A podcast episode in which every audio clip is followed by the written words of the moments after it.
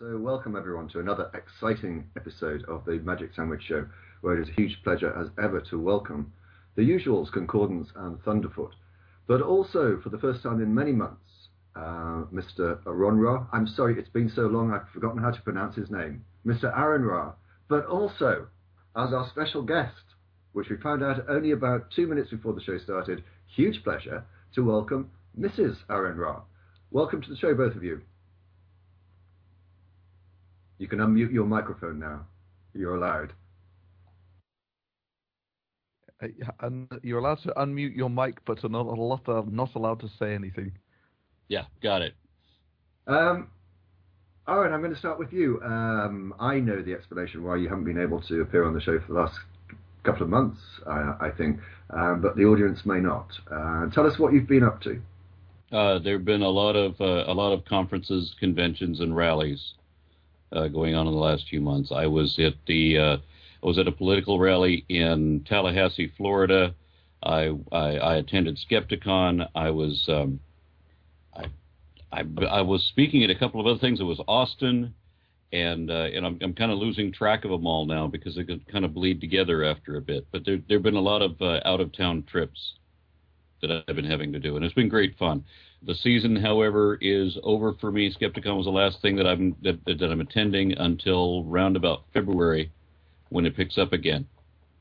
And normally that would pick up with uh, the Darwin Day celebration that I've done. I've done the keynote speech for Darwin Day in Fort Lauderdale, Florida, at the guest of the James Randi Educational Foundation three years in a row, but not this year.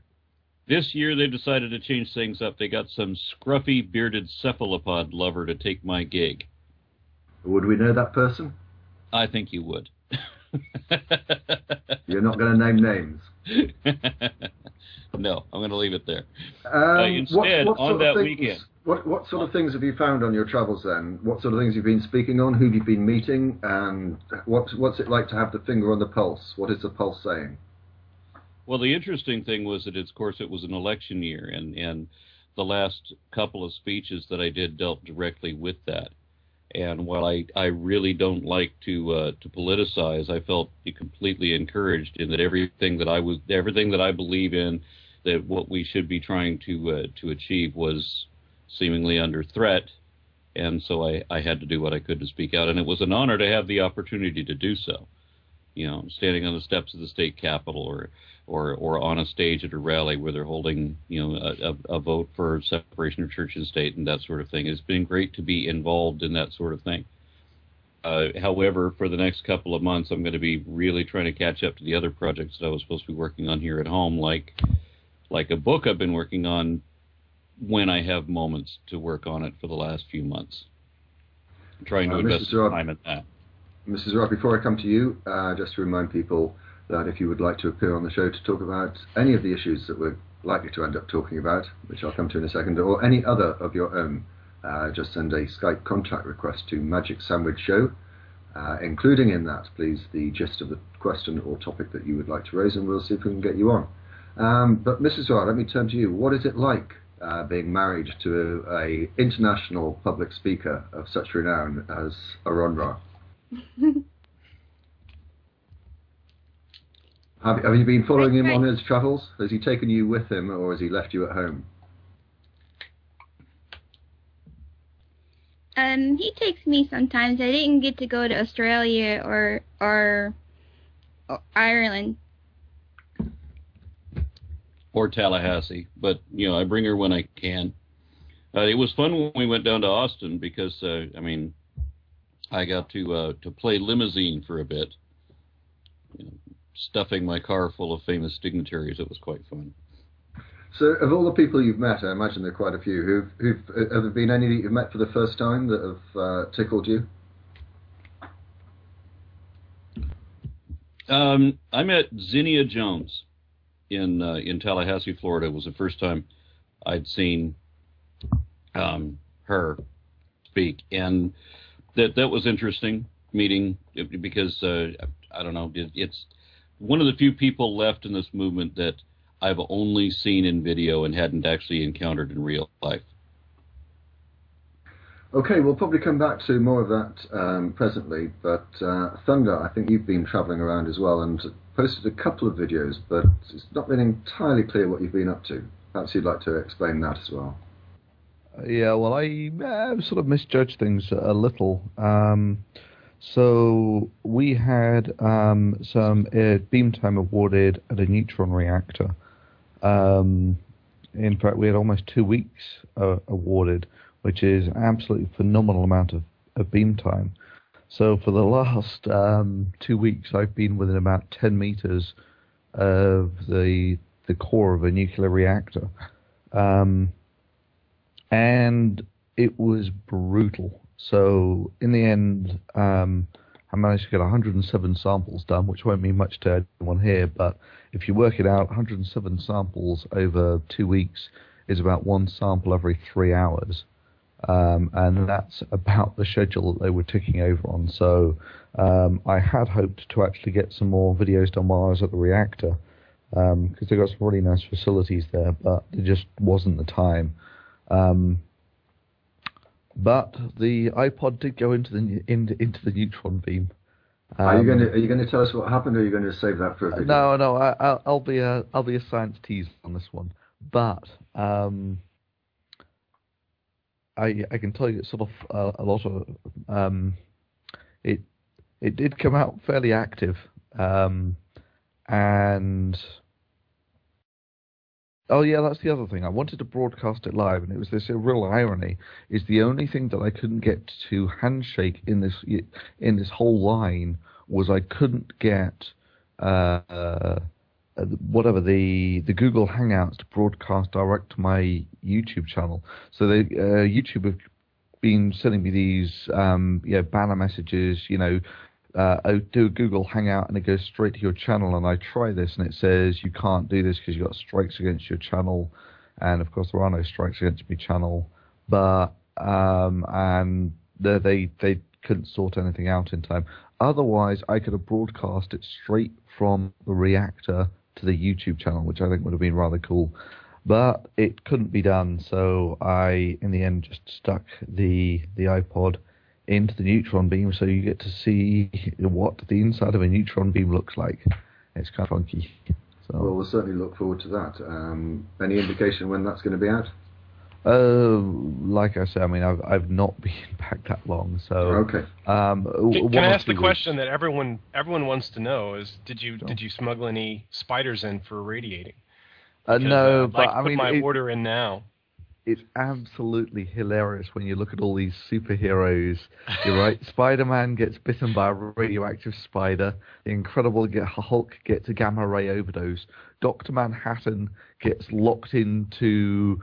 Um, some sort of uh, quantum facility when the interlocks malfunction, which is exactly the sort of thing the interlocks are meant to prevent. Uh, and yeah, they all come out with superpowers rather than dying of leukemia. Do you think this was a P R job? Because a lot of those uh, things began um, at the infancy of the nuclear age, and people were obviously somewhat terrified about it. Do you think that this was a deliberate P R plan to show that nuclear radiation could actually be beneficial? Now, I mean, what what it is, is, I mean, you're sort of right that this was mm, in the, the the very infancy of nuclear power, just like Frankenstein was in the very infancy of electricity, and no one really knew what it was or what it did, and so electricity brought Frankenstein to life, or Frankenstein's monster, more to the point, to life, um, and. Um, with radiation, no one really knew anything about it, so it was just a woo that you could say someone got exposed to, and all of a sudden they come out with special powers. But now that I think about it, Fantastic Four, they also got irradiated by a solar storm or something. And, of course, what else would happen if you got irradiated by vast amounts of cosmic radiation than becoming elastic, invisible, Um, incredibly strong and made of rock, or being able to turn yourself on fire. It, it's worth noting. It curious, don't you think it curious that in the Fantastic Four, for example, I mean, wouldn't it have been better if, if there were like six or eight people on the original ship, and that you get these four out of these with these superpowers, but the other four on the ship died horrific, painful, exhausting deaths. Um, like like somebody who, that their special power is that they dissolve uh, permanently, uh, or somebody else just just winds the, the, up the, with the syndrome where they burn inside and out until they're dead. There was, there was a Family Guy episode very much like this actually, where it was um, some toxic waste or something that gave them all special powers, and Mega gets the special powers of being able to grow her fingernails really quickly, and that's it. Creepy. It's worth noting, D P R, Before that we move uh, on, can I, Superman... Can I wait. Sorry. No, um, Superman came Mutant, out in nineteen thirty-eight. Mutant, Mutant Ninja Turtles, what? They got some sort of radiation, didn't they? No, that was toxic waste again. Oh, I'm sorry. Concordance. They were radiation radiation oh. was better because it was uh, it was able to create everything from, from you know, Godzilla to Superman's weakness. I mean, it, you could do anything you needed it to do. Oh, uh, that's, if, that's you, nothing. Let, let, let me add two extra points on that. The first one is Godzilla could actually breathe radioactive fire, which which would be a, a, a bit of an environmental disaster. And the second one, the second one is the Batmobile was nuclear powered. Now, can you imagine driving a nuclear powered car around a city? But uh, some guy in the comments, uh, Prophet Muhammad's got this really funny comment about, uh, you know, yeah, what's your superpower? Oh, what's this? Flame on. Ah! Burns to death. Concordance, back to you, because I interrupted you. You were saying something about Superman. No, I just wanted Superman. to say that uh, Superman first came out in nineteen thirty-eight, so pre, pre-nuclear age. Uh, and, and also I was kind yes, of joking. Yes, but there was radioactivity, there wasn't there, and his power was related in some way to kryptonite and its radioactive powers, so... Yeah. That's, but but at the, at the time, nuclear harvesting or, or, or harnessing nuclear power was, was beyond the pale. It wasn't even thought of at the time. Or I don't know, maybe Asimov was, was talking about stuff like that. Um, well, you got to remember, they, at the time that Superman came out, radiation was only known to do one thing, and that was diminish people's strength and kill them. That's all they knew about it. I fear before the audience thinks that we've all lost the plot and the whole nature and tone of the show has changed with the return of Aron. Um, let's bring it back to something more topical. Um, you mentioned, Aron, that it was an election year. Uh, yeah. And I think that probably, I'm guessing that most of the audience know the result. Um, as a result of the election, I understand that various petitions have been started in various states, including Texas. Um, for the idea that you should uh, succeed from the um, United States. And my understanding is that one hundred sixteen thousand at its last count of uh, Texans had signed this petition, which initially sounded like quite a lot to me, but then I looked at the population of Texas and I worked it out. It's about zero point zero zero four percent, so four in every thousand people have actually signed, signed this. Is, is, and, and I, I raise this because, of course, Um, concordances in Texas as well. Is this a serious movement? Are people taking this idea seriously? What it literally I, I, I, is... You've missed, uh, you've missed an important piece of information. What was the petition about? The petition was to secede from the Union, to make Texas its own country again. Yay! And it's not, and it, yeah, and it's, as D P R pointed out, it's not just Texas that did it. It's several other states that had this extreme faction within them, this tiny little minority of extremely immature people who want to th throw, throw their toys out of the pram, as you Europeans say.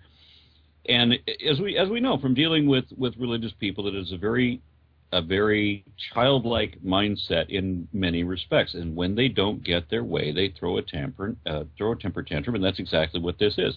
It's throwing the toys out of the pram. It's you know it's packing up and saying, "Well, I'm getting out of here," whatever, and Actually, they can't move, so they're just going to take the whole state with them. Actually, Aron, what you want is to actually start a movement in the rest of the country to have Texas thrown out of the United States. Yes, and dig a trench around it so that we can call it its own continent. My understanding, though, so far as the Constitution is concerned, is that Texas maintained that right. You're dooming us. Yeah, that's a popular myth. Is it?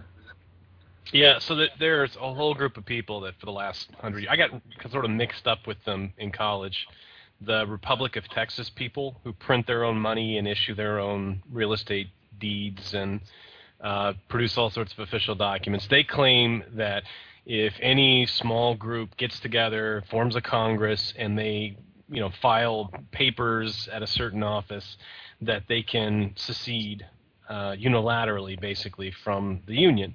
And, of course, that is not the case. Uh, they also claim that the secession, or that the, I'm sorry, the uh, st- uh, state status of Texas was never ratified, which is also another sort of myth that they try, try to perpetuate to, to prop up this Republic of Texas group. And they've all gone to jail. I mean, they've all been raided or uh, thrown in jail or abandoned the idea. Well, you remember when Kent Hovind was was uh, on trial for his tax evasion in in uh, Florida? He said that the United States had no jurisdiction in the Republic of Florida. That's how convinced, that's how inert these people are in the imaginary world that they've created for themselves. You know, I, I did a video on, on my libertarian phase in college, and people asked, you know, why why I'm not a libertarian anymore. The Republic of Texas is a big part of why I'm not a libertarian anymore. They are the nuts in our uh, fruitcake, uh, but they, they're they riddled. The, they still do somewhat the Libertarian Party in Texas um, with these kinds of claims that, you know, anybody uh, has an equal right to issue lands and patents and uh, real estate documents and these kinds of things.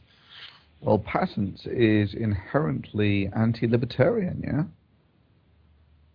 Isn't that uh, one of the things that really splits libertarians is that um, some think that you should be able to, uh, yeah, yeah, because to, to have a patent, you need a government to run it for you.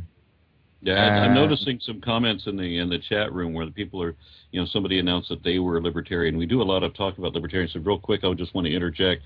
Uh, if if people want to know why we're not libertarian or why you shouldn't be liter- libertarian, the best advice I could give you would be to read the platform and then just think it through, and that should be enough.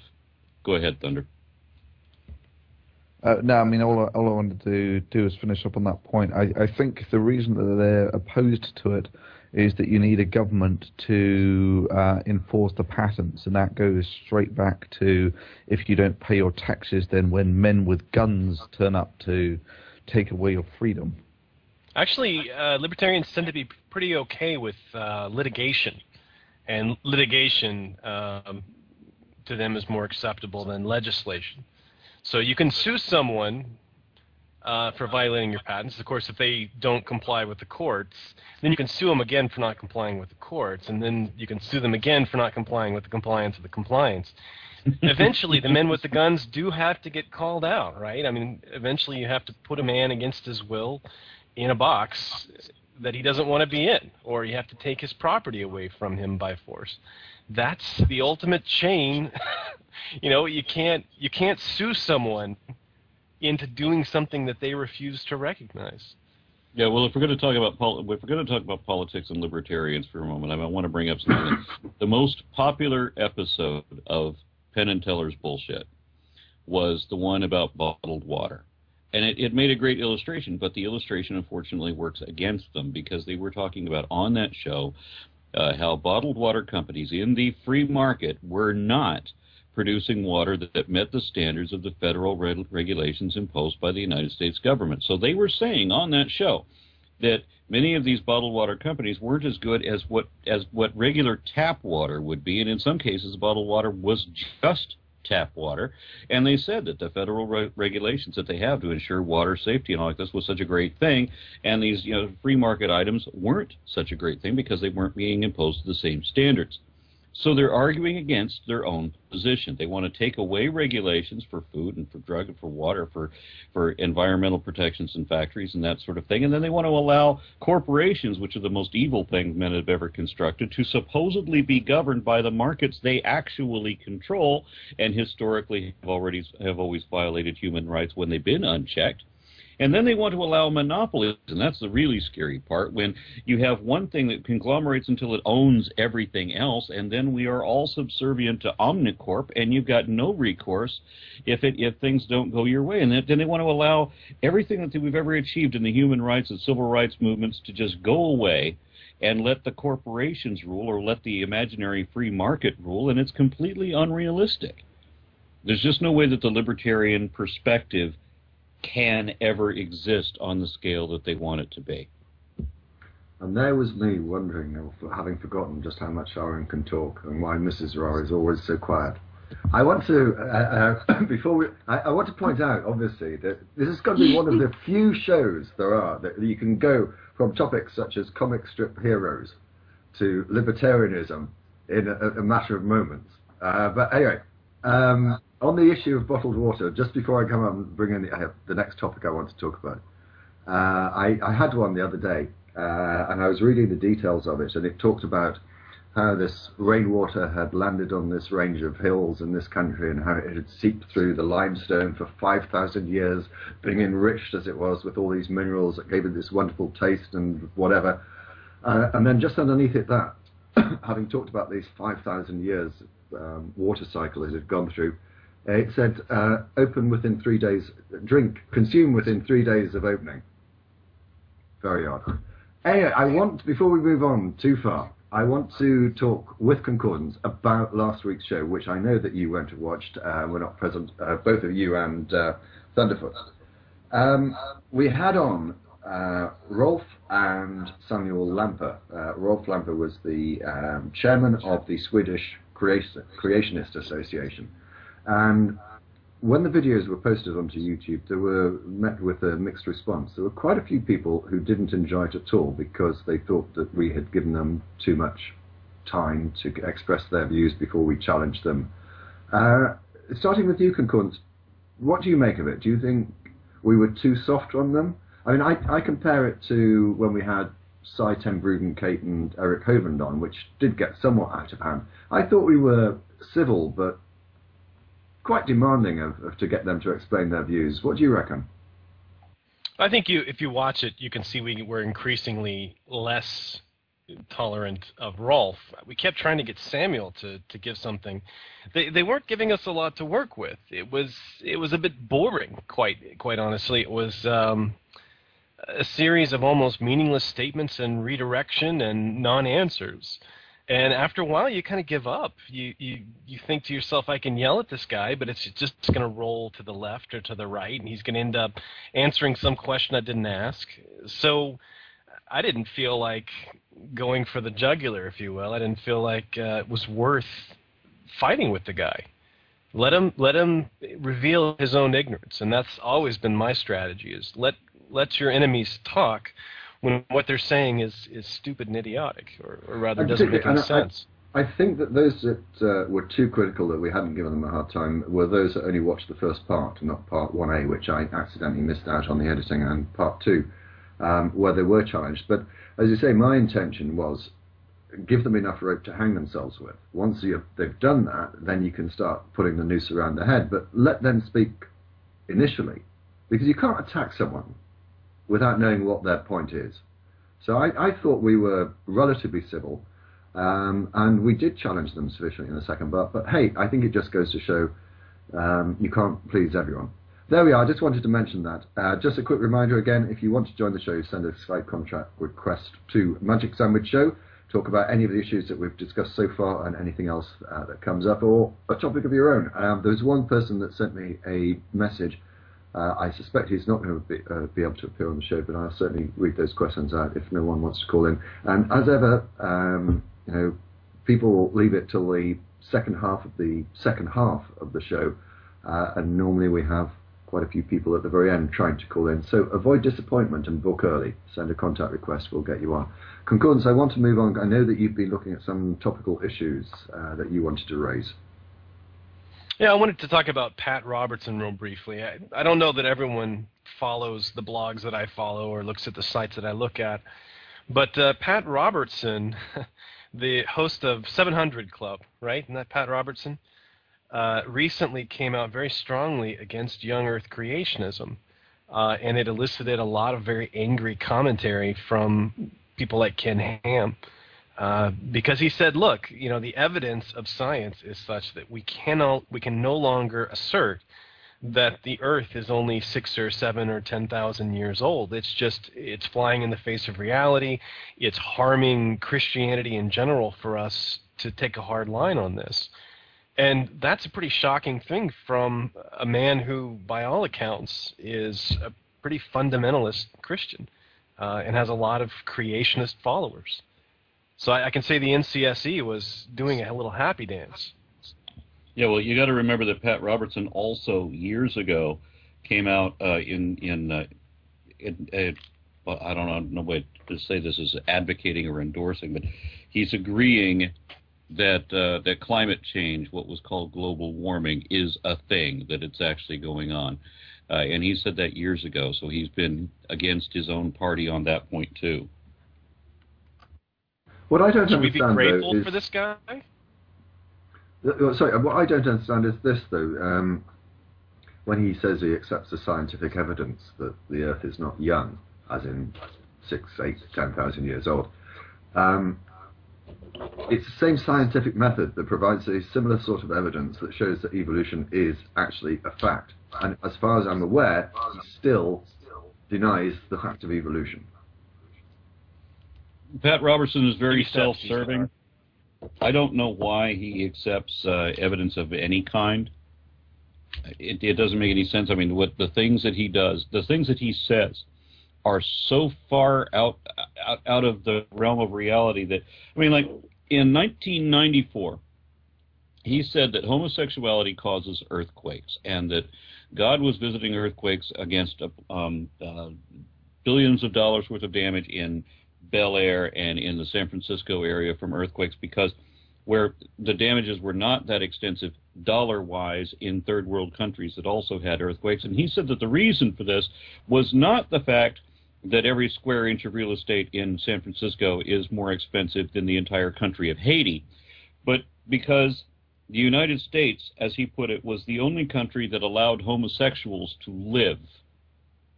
And so he said to his thirty thousand some odd followers that they should go out and kill homosexuals wherever they find them, and this would prevent earthquakes. Maybe, maybe uh, Pat Robertson uh, is trying to shore up his credibility because because he predicted Mitt. The the lag's a little um, disconcerting. Uh, well, unplug that. Okay. Just talk. Un- turn the volume down on that. Okay. All right. Um, ma- because Still he predicted Mitt Romney was going to be president, and and he said God told him that. Just to say it here. Technical issues. Here, mute. So down. Mute Blog T V. You're listening to there Blog you T V, oh, okay. Not to the Skype conversation. There you oh, go. Okay. Well, um, maybe he's looking for some credibility. He tried to um. He tried to say that God told him that Mitt was going to win the presidential nomina- uh, presidential election. What does he care about credibility? When I was in That's high school... That's what I was thinking. When I was in high school, this man said that the, the planetary alignment was going to be such... You know, you had all the planets in one line, and that the, the gravitational pull of Jupiter and Saturn and the giant Jovian planets was going to be so extreme on the Earth on one side with the sun on the other that it was going to rip the Earth in half in nineteen eighty-two.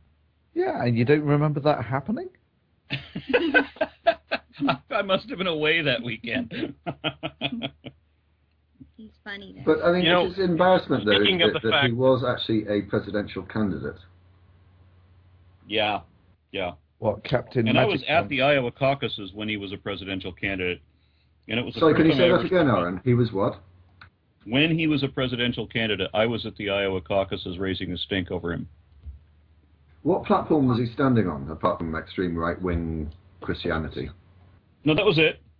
That was it. Oh. He wanted God. He, he, he, had, he had proclaimed that, you know, the, the goal and, and sole purpose of the Christian right was to, dominionism, that they were supposed to dominate everywhere in the world, and that the, you know, the most powerful country in the world, of course, had to be run by a fundamentalist Christian in order for all of the other nations to fall in line. Just before we move on, I've noticed that obviously we're being featured at the moment. If you happen to be watching from the outside, do come join us. You'll be joining the Magic Sandwich Show with uh, both Mister and Missus Uh, Aron Ra, uh, Concordance, and stuff. But we discuss issues of science and religion. Uh, at the moment, we seem to be talking about a person that I, I'm convinced is dead. I'm sure Pat Robertson has been dead for many years, and he's put in ice when he's not on television. They would I was wondering, and he's worked yep. like a uh, thunder, not a thunderfoot. Like a thunderbird. Thunderbird. Um, yeah, I wanted to know for a long time if he was an actual real person, because he struck me as being so. And, I mean, and mind you, this is going back to when I was a teenager when I first came across him. Pat Robertson struck me then as being so bewilderingly stupid that it was not possible that he was actually the leader of the Christian coalition or whatever it was that he's supposed to be in charge of, this this seven hundred Club or anything. He had to be a puppet that was put there by people who were still capable of thinking, and they were using him for people to put the crosshairs on when they wanted to have somebody executed, because he would be dispensable. He's like when, Weekend at Bernie's, right? The little dead guy where they lift his arm with the string and... Yes, that's what Pat Robertson is. When, when he found out that um, that... he was wrong, he admitted he was wrong, and he, he said that sometimes he gets the voice of God wrong. And that is the yeah. stupidest thing I've ever heard. Yeah, like sometimes I get the voice of... Right? Sometimes my... What, sometimes I get the voice of God wrong as well, and it comes out like, hey, Pluto, dust to dust. That's me getting the voice of God wrong. Well, this uh, this is an interesting thing. Let, let's let's let's see where this takes us, because that actually raises an issue, one of my favourite issues, about God's ability to communicate. If God was this all-powerful, all-wonderful, whatever, he's going to include in that all-powerful stuff and all-brilliant stuff the ability to communicate. Why is it that God is so crap at communicating that he ca he can't get his message across clearly? Even no. if he talks to you one-on-one like he did with Pat Robertson, right? Uh, you still, you still can't. Maybe he stutters or something. I don't know. Okay, now, and I got to bring this up, and I know you guys have heard it before. I'm going to repeat it for some of the others that haven't. I took a, uh, a Russian language class for a year or so, and for, for a very brief period, there was this elderly couple from deep south, rural Texas, and they were in our class trying to learn Russian because they were called by God to be missionaries. So they're going to learn Russian and go make Christians out of them communists. As you might imagine, they were not able to complete the course. Uh, for some reason, these people were incapable of pronouncing words in Russian, no matter how hard we tried to teach them. God called them to do this. This was God's idea, and God is infallible and all-wise, but they had to drop out of the class within six weeks because of their own ineptitude. And I want to know how they reconcile that in their minds, that God couldn't come up with a better decision than that. Well, or that he couldn't make them learn the language.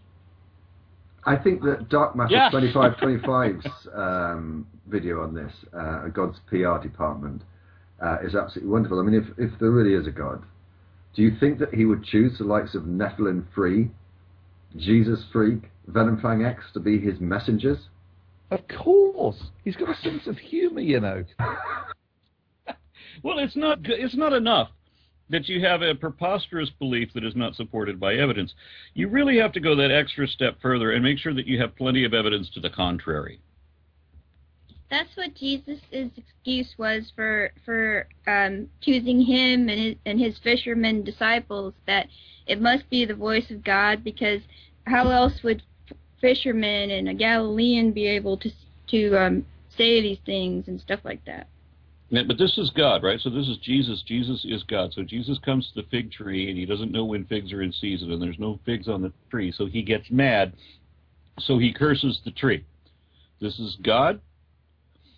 Okay, I don't want to get on another tirade. Actually, no, you're right. And um, he curses the fig tree and nothing happens. And then they go off and do something else more interesting for the day. And when they come back, all the disciples notice that the fig tree is dead. Well, maybe, maybe, maybe in the meantime, the carpenters came along and chopped it down or something, you know? Okay. Well, maybe this is a suitable time to move on to Concordance's next point that he wanted to raise. Uh, just before we do, again, it apparently seems that we're being featured, so do come and join us. Um, and also, if you'd like to join the show, send a Skype contact request to Magic Sandwich Show, and we will see if we can get you on. You do not have to raise any of the topics that we've talked about so far. You can raise your uh, own topic, but uh, Concordance, I know, wanted to raise another matter. First Thunder. First Thunder. Yeah, I mean, very brief. Um, yeah. Trinity in the Matrix could learn how to helicopter in seconds, and presumably she would have learned a language in seconds, but God can't teach his followers in seconds. So, and, you know, and, and uh, well, you know, God needs uh, money to do these things, apparently. Lots of money. That's his, you know, I can't believe we didn't lead off with the most important story of all, guys, and that is that the world is ending in less than three weeks. You all we have discuss, less than three weeks to live. We discussed this over over lunch. Um, yeah, um, and it, it's bizarre. The two thousand twelve end of the Mayan calendar thing only seemed to have any purchase like two or three years ago, when it was sufficiently distant. And now it's right around the corner. All of the internet hype about it seems to have dropped off the face of the map. I mean, they they got a feature movie out of it, for Christ's sake. Something about the Earth's core absorbing neutrinos, which... Uh, okay, well... Well, I have to say, no, one second, Aron, before we go on. Uh, so far as the calendar is concerned, I saw this recently, or I heard it, and I can't remember where I did or um, who it was that said it. So I apologize for plagiarizing this joke. But uh, it goes along the lines of, I went out and bought an advent calendar the other day, and apparently the world doesn't end on the twelfth or twenty-first or whatever. It actually ends on the thirty-first, when the advent calendar runs out. And that's absolutely undisputable proof there's going to be another occurrence. Uh, let me quote, uh, let me I, quote, I, guys. I, Neil deGrasse Tyson has a, the, the, the end-all joke on this. Says it's hard to take seriously predictions about the end of the world from the Maya, a culture that could not predict their own demise. Exactly where I was going. Wow. Yeah, and and since uh, Thunder mentioned, you know, that they got a movie out of it, for Christ's sake, I just wanted to mention that premiering this Tuesday night in Dallas, Texas, and in Las Vegas, Nevada, there is a film, for Christ's sake. It's called The Zombie Christ, and I and my son are extras in this film, so this is a movie with something extra, me. Uh, and uh, I'm going to be interviewing the people that made the movie later on today. We're going to try to do a little promo video for it. And I just You're want to throw biker, that out. Right? Yeah, I'm a biker, and, and my son is, I think, zombie number twenty-six. But he's also in the credits as Blood Monkey, because his job was to splatter blood on the on the, the other zombies to get them ready for shoots. I Great have to fun. say again... Uh, Self-promotion of the show. Look, we've not only got an international renowned public speaker, we've also got a film star. Come on. What what other show offers you this sort of thing? How long How long are you, are you actually uh, on screen for, Aron? Oh, I don't know. There's, I mean, there, I would be surprised if there's two or three scenes where you get to even recognize me. Um, there's there, There's one I know they won't cut out. Why did they need makeup for you? Makeup. the the the advert or the the invitation that I got was, do you want to be a zombie or just yourself? That was my point. Okay, Mike. Tough call. Tough call. Yeah, yeah. And I don't remember what I was going to say now, so I'm going to leave it. Um, Concordance. I'm sorry. I thought there was something. Help me out. I got a third one if you want. Yeah, yeah. I, I thought you were going to quote Tyson in relation to another matter. No, no, he's got he's got some really funny stuff to say though. He's he's got um, You Might Have Failed Astro one oh one on Twitter, uh, where he talks about people and, and their cluelessness about things like planetary alignments and the solar max and it, series of stuff. But he's hilarious, man. He's he's having a good time with all these people that are predicting the end of the world. But they're, they're getting nowhere near as much interest as they used to. In fact, I'm just going to do a search for it. Um, so what do you reckon? Mayan calendar. I'm going to see how its, uh, its web traffic comes out on the Google Trends, okay? And there's still some discussion of this in the chat room, so I'm just going to mention that Jesus comes back to Earth in the future, in the post-apocalyptic future that was envisioned in the nineteen eighties. So go back to the eighties and then re, you know then rewind and go back up the Mad Max angle. But it's Jesus comes back and he's got rotting flesh and green skin and all of this, and Jesus is leading an army of zombies, and there's an army of bikers being led by one of his apostles to try to to try to beat them down. So Jesus is also the villain, the bad guy in this. And as I understand it from the shorts that I've seen, it may be a comedy, uh, but it may also be the worst zombie picture I've ever seen, and I think that's saying something. And just so you know, um, I'm actually sort of partially surprised at this. It does look like there is going to be a spike in interest, whether the world is really going to end. It's going up and up and up is the interest in two thousand twelve, which I can only think, yeah, this is its last gasp. Everyone's What's, just waiting. How does, are you able to tell, I don't know what you're looking at, are you able to tell how it compares with previous End of Earth um, predictions? I'm thinking in particular of Harold Camping. Oh, um, yeah, let's try Harold. That's a good one. Who came out with a couple, two, well, I mean, didn't one we year. have... Didn't we have three endings of the world just in the last two years? Oh, there's probably more than that. Harold Camping came out with two. Of oh, his own he goes, by himself, Harold okay. Camping dwarfs twenty twelve. He absolutely dwarfs it. Um, so twenty twelve comes in with an um, the big in twenty twelve interest go up to about eleven. They're, they're, they are, there's only about ten percent. Is the big spikes in twenty twelve compared to Harold Camping's End of the World. That's one hundred. So it's, it's about ten to one. But if if anyone is seriously interested in this, I would recommend that they Google uh, the Doomsday Book, um, which lists all of the End of World predictions, um, of which there are literally hundreds in this century alone, and prior to that, thousands. And you know, D P R, I, I was going to say one other thing about Tyson. I'm sorry. Uh, and that was, uh, he's recently made a statement about the purposefulness of the universe. I had completely forgotten about that. I was trying to prompt um, you. Yeah. Sorry. Uh, and all of this, I think, could be couched in the discussion of the Templeton Foundation. Now, the Templeton Foundation pays famous scientists, particularly scientists and philosophers and theologians, to make profound pro-theist uh, statements.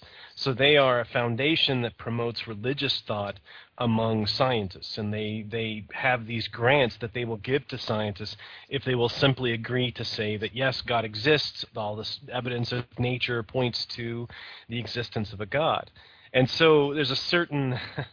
There's a certain um, abhorrence of people who are willing to sell out, basically, uh, in order to get that tantalizing money. And I think that uh, Tyson has sort of flirted with it quite a bit, and he's showing up more and more often on these lists. But at the same time, he then turns around and says things like, you know, there doesn't appear to be any purpose to the universe, and anyone that studies the universe can understand that, that it apparently has absolutely no purpose. So he's not comfortable with atheism because that locks off all the funding opportunities for the promotion of science that he could use that money for. But at the same time, he's not he's not ready to be bedfellows with the Templeton Foundation. Well, before we take our first caller, I, I, I want to see if we can um, progress that uh, topic a little bit. Uh, I I struggle to even understand the question: does the universe have a purpose? Um, it seems to me to make no sense. Oh, and, and what sort of answer are they expecting? And is it not incredibly arrogant of us to assume that there even is such a thing as a purpose? Can we just talk about that for a second? Apparently not. I like to look at the cosmic scale, you know, and when you when you start looking at the recent evidence that's that's or the the, the way they describe how they detect dark matter, for example, when they talk about the, the the fabric of the entire universe, when you start looking at not just our planet in our, in our solar system or our solar system in our galaxy or in our galaxy in this phenomenal web network of other galaxies, we are so far beyond central or important or, or whatever. We, we are beneath consideration on any level when you try to look at the entire cosmos. So you want you want to imagine that what is essentially a genie that really gives a damn whether you mix nylon and polyester, I mean, th- this is the thing that created this huge network of galaxy clusters, and it and it, it cares about whether you pick up sticks on Sunday. It's such a provincial thing. How could it possibly? It can't be global. How could it possibly be uber galactic? There's just no way. It, it the the idea of a god, defined as a god by you know, what a what a deity actually is, is the simplest, most simplistic, most childish concept humans have ever come up with to explain anything. So I don't understand how you you, know, you pay scientists to say this. You know what? Come come pay me. I could use money, and I'll just say this stupid thing. I'll be just as much of a sellout as when Ronnie James Dio started singing "This Bud's for You," but it's not going to change anything. People have to realize this is. This isn't by opinion. It's not by a vote. It's just not a possibility. Well, people won't be aware, but Concordance has posted into the Skype chat that we're involved with. It's like Feynman said, it's out of all proportion to the universe. I agree with that, but I don't think that that necessarily is the answer they're looking for, is it? I, don't, I, I just don't know. I, I, I don't. I can't really understand the question sufficiently. I, I can. I mean, I can. I can. I, I could even quote. I, I won't. I won't read the long sections. But people like Jane Goodall, religious scientist. Jane Goodall studied the chimps, and in her work, she senses that the idea of material, a purely material universe, doesn't adequately account for the appearance of things which we find so wonderful. You know, the creation of cathedrals, Bach's music, um, the inspiration for beauty and love and justice and all these these ephemeral concepts. It's very hard to see where they come from. And I have my own theory on this, and it has to do with emergent properties. Is yes. You cannot see the behavior of the colony in the actions of the ant. And you cannot see in the, the dab of paint the beauty of painting.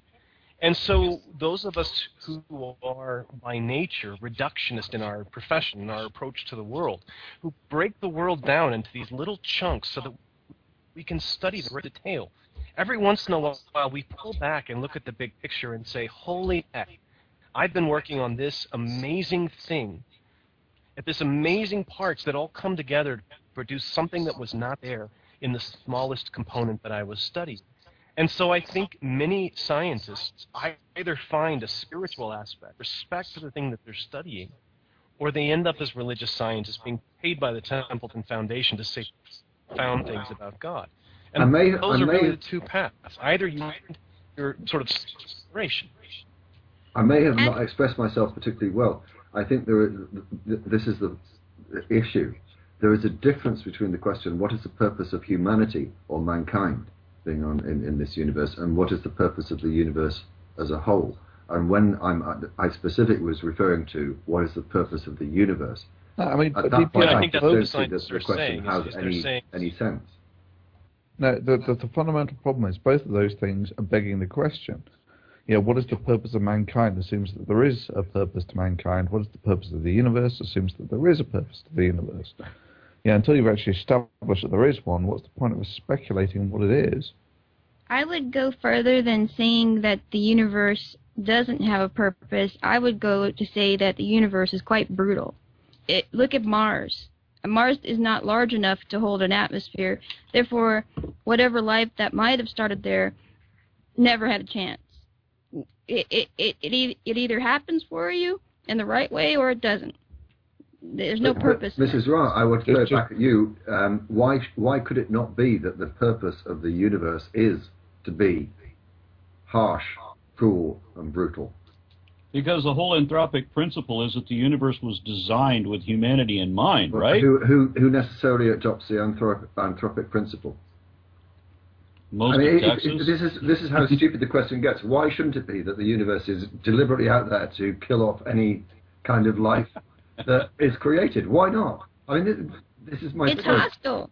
The universe is actually hostile. But that goes against the fine-tuning argument. It's, for the most part, really hostile. You muted yourself. You can unmute. D P R, unmute your mic. Let, let me play devil's advocate while D P R fixes out his mute button. let's let's say that all of that interface... I have ever made in two and a half years on this program, and I had my mic muted.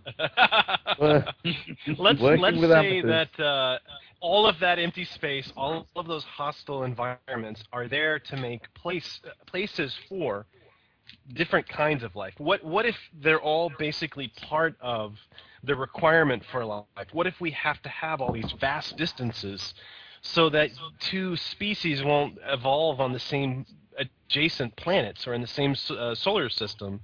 What if there are scattered throughout the universe uh, galaxies and stars and planets that, that harbor life, but if they're too close together, we get something undesirable? What what if the universe is fine-tuned? And, of course, we can't understand it, but what, what if it truly is the only possible configuration of planets and worlds because that could God possibly produce has, us? God has unlimited ability, and if God can create anything that is infinite in time, He can create it as infinite in space. This planet that we live on did not have to be a planet. It didn't have to be one out of godzillions of other ones that are bigger and better. This planet could have been a single straight plane, a map. It's infinite in every direction. It could have been a flat plane continuing forever. If if God wanted to do it that way, God could have done that way.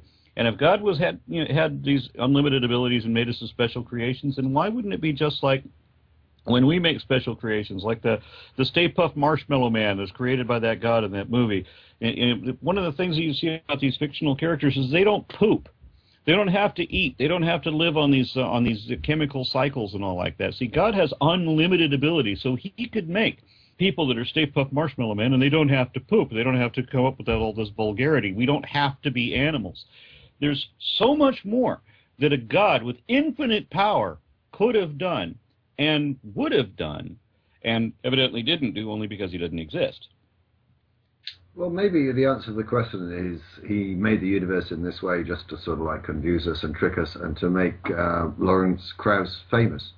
No, no, no, no, no. There's a, there's a far simpler explanation, and that that uh, the universe is designed like a computer game, in that if it was easy, if it was easy to live in, then the game would be over very quickly. Whereas if you make the game almost impossibly hard, then it keeps you interested for longer. Yes, but I mean, in any game, and, and in any game, you need lots of you need lots of people to get killed, and you need a respawn button, which is. But then you also have you also achieve a higher level, and we don't see that happening. Uh, ro- robots on Mars. No, I mean, what, what what should happen if this was a video game, then reincarnation would be the way. You wouldn't have eternal judgments. You'd have reincarnation, but you'd be reincarnating with with improved lifespan, with improved abilities, improved levels, so that you're coming back in different planets, different worlds. It should be like Heavy Metal Magazine back in the nineteen eighties. You know, anybody remember that from the seventies and eighties? You had all these great stories that are going on in different worlds with different kinds of life forms, and, and you could be reincarnated this way. In, uh, all oh, these come on! Realities. It's a game like it's a game like Civilization. You don't play the individuals; you play the civilization. And on some occasions, God seems to be like he's playing both sides of the chessboard. He moves the piece and gets up and moves the pieces on the white side too. That's well, why he has the heart, the heart of Pharaoh. Maybe he's an only child. Apparently, yes. As an only child, he has to play both sides of the game. Then the purpose would be you would have a capricious god with an ant farm. With an ant farm? Yes, yes, I think Bill O'Reilly said something about that. The thing is, uh, Missus Ra, I, I totally agree with that. But if, if you um, are able to give up the idea that God is indeed all-loving, and there's good reason to give up that idea because all the evidence from the Bible suggests that he is not all-loving, he's a really hateful person, then why not? Why could that not be the purpose of the universe, for God to play out some experiment because he was getting bored with the solitude that he'd had for eternity? I imagine an eternity of solitude would make you pretty bitter. A few years yeah, of solitary bored. Confinement seems to send most people mad. Um, again, uh, can I just remind people, if you'd like to join the show, send a Skype contract request through... Maybe that's why uh, you talked to me. So One second, so please, Aron, if I may, if I may just finish. Please, please, please, I don't know how many times I have to say this, do not send one without the gist of the topic or question that you want to raise, otherwise you will be ignored or booted out. Anyway, we have waited patiently, uh, or David has wait, waited patiently uh, for Actually, us. Let, he's let been me, waiting. D P R. Sorry? Let me briefly add a point. Well, very briefly, on, and then we're going to take the caller. Thunder, and then okay. the caller. On, on, on um, cute ways of summarizing the universe. The true beauty of a self-inquiring, sentient universe is lost on those who elect uh, who elect to walk the intellectually vacuous path of comfortable, paranoid fantasies. Don't know where I heard it, but it's good. On that note, on that bombshell, let us move on to our first caller. Welcome to the show, David, and thank you for your patience. Hello, can you hear me? Perfectly, yes. One, one second, my assistant's calling. I know you have a couple of points that you'd like to raise. Um, let's take them one at a time. Uh, yeah, hi. Um, actually, I was just going to advance what you were saying earlier about the purpose of the universe. Um, I'd like to ask the question, uh, what would be the purpose of heaven? Um, I mean, it seems, I mean, even if you grant that there is a purpose to the universe and that purpose is to get to heaven, what is then the purpose of heaven? Um, you know, is it to sing songs and praise God for all eternity? That seems like a really quite a dumb, boring eternity to me. Well, I, I ignore what it would be like for the poor little sentient beings. If you're an infinitely powerful being, having someone do the same thing day after day would get boring pretty quick, I would imagine. Well, yeah. So, I mean, even if you grant them that there is a purpose to something, it, it, it it's incredibly pointless because... The I've got it. Life... God, God believes that he, um, he's been a bad boy, which he has, and so he's going to torture himself for eternity by having people worship him for eternity. Yeah, imagine some of the, like, oh, it'll be awful. Um, but what I what I wanted to call in about was... Um, This, uh, Sorry, this before you move on, let me just throw in another bit about heaven. Um, heaven is supposed to be a place where the gold badge-wearing good people go to spend eternity. But my understanding of some people's interpretation of heaven is that they can actually hear the screams from hell. Now, given the fact that it's more than likely that some of your relatives are going to be down there screaming, uh, how, are you supposed to be enjoying heaven whilst listening to their screams? I guess so. Very odd. That, anyway. uh, that, that shows how, how vindictive that position is and how infantile the perspective is. And once again, the idea of punishing people simply because of what they believe. When David Silverman was on uh, Bill O'Reilly's show last week, I noticed Bill O'Reilly did something interesting. He, he expressed what a reasonable person he is because he's completely accepting and tolerant of the fact that that David Silverman does not believe in the same God that Bill O'Reilly does. So Bill O'Reilly has elevated himself, apparently, above his own God, because God does give a damn what you believe, and he doesn't give a damn about anything else. The idea of kneeling so before Bill O'Reilly fills me with horror, and kissing his ring doesn't fill me with... Uh, uh, no. Anyway, let's move on to David's second point. Um... Yeah, I mean, it was mostly about the, the tactic that um, the religious seems to be using. Uh, I know I've got a, it's not a quote, but it, it seems to be like, let the kids decide for themselves. So show them both sides of the argument and then let them decide. I mean, it almost seems to me like, um, because science, science has already discovered these things. Like, we know certain things, like the fact that populations evolve over time. And it seems to me like the... They don't like this result, so they're saying, oh no, can we just do it again? And then we'll show the results not to a, a bunch of educated scientists who actually know something about this topic, but we'll show it instead to uh, twelve-year-olds, and then they can decide. Uh, you know, these people aren't qualified to make this decision. They're not qualified to uh, to assess whether or not evolution is... I mean, in most cases, teachers aren't qualified to, to make that assessment. So uh, how can the, the children themselves be educated to make that assessment? I mean, it's quite an obvious tactic. They're clearly trying to imprint on these children the here idea in Texas, that, here in Texas, the Republican Party platform uh, would have permitted teachers to challenge the scientific consensus and unteach their science classrooms. The Republican Party platform would also have allowed students to disrupt education on specifically the, the, the cases of, of science that touch on uh, origins of life, Uh, biodiversity, or climate change. The students would be allowed to contest the teachers, according to the platform, to disrupt the classroom and prevent studies from occurring.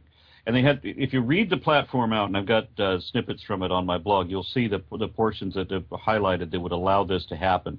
They don't want to be taught. They don't want, they don't care what the facts are. They really don't care. Truth is completely irrelevant. They want to indoctrinate children, and they want to get their minds paralyzed before the children actually have a chance to understand anything, because once they do understand, then, then it's like you said, when you actually get to see a comparison of the facts, then you can make a decision. But you have to have that information first. You can, you can push religion on people that don't have any background information, and it's better if you choose people that don't have any background information than people who actually understand and know, know anything. I've seen what it's like when you uh, teach the other side. There isn't very much to teach. I, I, uh, I'm taking a break from science teaching, but my son was in an after-school Bible camp, and, I mean, what are you going to say? When you teach biology, you can teach about dinosaurs, but this, this guy was like, was like, uh, all right, children, everybody um, say, uh, God said, let there be a dinosaur, and there was a dinosaur. I mean, what, what kind of, how is that, it, it isn't very, um, It isn't very interesting. It, it it it's very short. It's like, it's cheating, and I don't. I wouldn't know what what how to teach both sides. Where would I go? Oh, here here's a here's a tiger, and he's amazing, right? God must have created him. Is that how you would teach that? And here's a parasite, and wow, that's interesting from a purely scientific perspective. God didn't make that, right? It's yeah, because of the fall, children. Look at how it's designed to burrow into your eye and eat your brain. I think I did a video on. I know who was it that did a video on that. Oh, it was a really good video. Um, but it, uh, it was um in response to the um intelligent design. Mike, uh, Doctor Behe. I know that Potholer fifty-four did one. Yeah, that's it. But that was about smallpox and the uh, bacteria flagella. He said he was like, yes, I'm I'm con I've converted now. Look, look at this. How could this not be designed? The way that the flagellum makes this thing burrow through the lining of your stomach.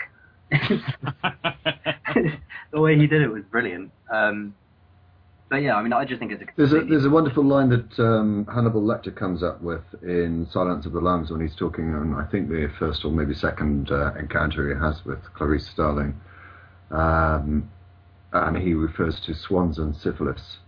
And how you can't pick and choose. Either you accept that God made it, made everything, or, or nothing. And I, I, I always use that one: swans or syphilis. Which, which one? Or you could teach the children. It's because of you, children. You're sinners. That's why we have syphilis. Yeah. Because no. you sinned. Oh. You have a sin nature. Daddy drinks because you cry. Well, it's worse than that. Um, it's not that you sinned. It's one of your most, the most distant um, relative. Actually sinned. In, in what I have to say, it seems to be a somewhat uh, harmless way by eating some fruit. As a result of that, we end up with syphilis and tectonic plate movements. This is something actually that we touched upon last week. Didn't really get a satisfactory answer, if I remember Concordance. You know, I know that there are people who really earnestly believe that because I've seen people believe some really amazingly, bewilderingly stupid things. But there are a whole lot of people out there that I don't think they can believe what they believe in the same way that I believe what I believe. I mean, I have an actual confidence that I will be able to vindicate my point, and therefore I'm not worried about any challenge to do so. And a lot of other people very much worry about having their beliefs challenged because it's apparent they know that those beliefs won't really be vindicated if you looked at them too too deeply. I believe that the whole thing is a matter of pretend, and that's why truth is irrelevant.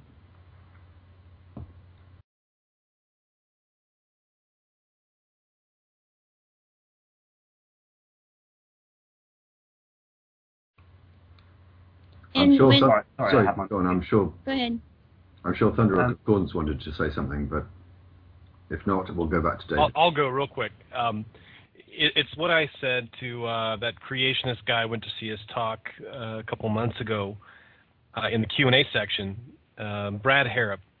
Uh, the, well, the first question I had for him is, you know, science has been so productive. When it was freed from religious dogma and science was free to ask those really ruthless questions and pursue them based on the evidence, We, we got most of the things that we have today. Whereas when we constrain our science to just that which is compliant with religious doctrine, you get nothing. You get the Dark Ages. You get a complete stagnation of science because things like evolution help to make sense of things. Uh, and not teaching students to understand the underlying principle is a formula for failure. It's a formula for a new Dark Age. Yeah, and they're completely open to that. I mean, it, it, it's amazing to me the, the similarities between the original Dark Ages and what they want for the modern theocracy, as I was explaining in Tallahassee. All, all I did in the Tallahassee speech was read from the Republican Party platform. It was medieval. I mean, look, look, I, I think uh, if you st- take a couple of steps back from the problem, it becomes even uh, clearer. You know, why do we actually educate children at all? What's the point of it? Right, and the whole point of it is is that we've had um, millions of man hours of really smart people analyzing problems in order to um, collate data, and what allows us to whatever um, sequence genomes, build computers and the such like is our ability to store, access, and teach that information to the next generation, right? You, you are by what, where you have schools is such that you can, you know, do that Matrix thing where you basically upload the knowledge of all of the smartest people working on a lot of the problems um, that you know mankind has an interest in solving, and you can do it in you know whatever twenty years or something. Um, why would you? If if you really just want to say, here is some information, go make up your mind, why bother with schools at all? Why not just actually send the kids out and say, make up your own mind about the world? You know, you, the, the reason that you do this is such that you don't have to, from first principles, understand, to, to work out Newtonian physics on your own from first principles. You don't have to do it because we can teach it in schools. That's why we do it. I mean, to, to me, the, the idea that Um, you throw away all of this hard-earned information and just sort of tell the kids to make up their minds and believe whatever they want, it, uh, it, it really just undermines the entire principle of education. The former uh, president of the Board of Education in Texas once said that, that students should be allowed to jump to their own conclusions. He actually said that. Yeah, he also said that the, this um, this critical thinking stuff is gobbledygook. Is this the dentist Don McLeary? No, yes, it's it not. Was Don McLeary. No, it was. Oh. That wasn't Don McLeary. That was Bradley. Uh, that guy. This is the, this is the guy who was uh, the, the vice chairman of the Board of Education, and he has no education to speak of. I mean, I, I believe a high school diploma. That's it. And he homes he, he was homeschooled himself and homeschools his own kids, so why was he ever on the state board? But I'm going to leave that alone. Um, I said we'll go straight back to David, but I think we're going to go back to David via Concordance, who wants to tell us about that wonderful quote. Which one? Standing on the shoulders. Okay. Oh, Portal two. I can't remember the, the exact wording, but... Uh... You know, here at Aperture Science, we don't stand on the shoulders of giants' crap. We we do the science fresh each time, mm. so they don't they don't mess around with pre- previous work. Yeah, exactly, David. Let's go back to you. Um, yeah, I mean, I just wanted to, to put in there that um, I'm doing a, or I have done a degree in ancient history, and I'm at the moment studying uh, for a master's in ancient history at Bristol. Um, and the reason I like the, the that period of history is precisely what we were discussing. You know, as soon as you leave. Um, you know, ancient history, and you start going into pre-modern history and medieval period, it's just, it's like the Romans left, and then the people that were left had a choice. We can either go and live in mud huts, or we can live in these villas, and we're going to choose the mud huts and go down the route of, you know, the religious Dark Ages, which is so disappointing. Um, but yeah, I mean, my, my final point, um, or thing that I wanted to bring up was, um, I don't know how many people are aware of it, but um, in England recently there's been a, uh, sort of a law passed which um, which mandates that schools that receive funding from the government have to, by law, teach evolution as scientific fact, essentially.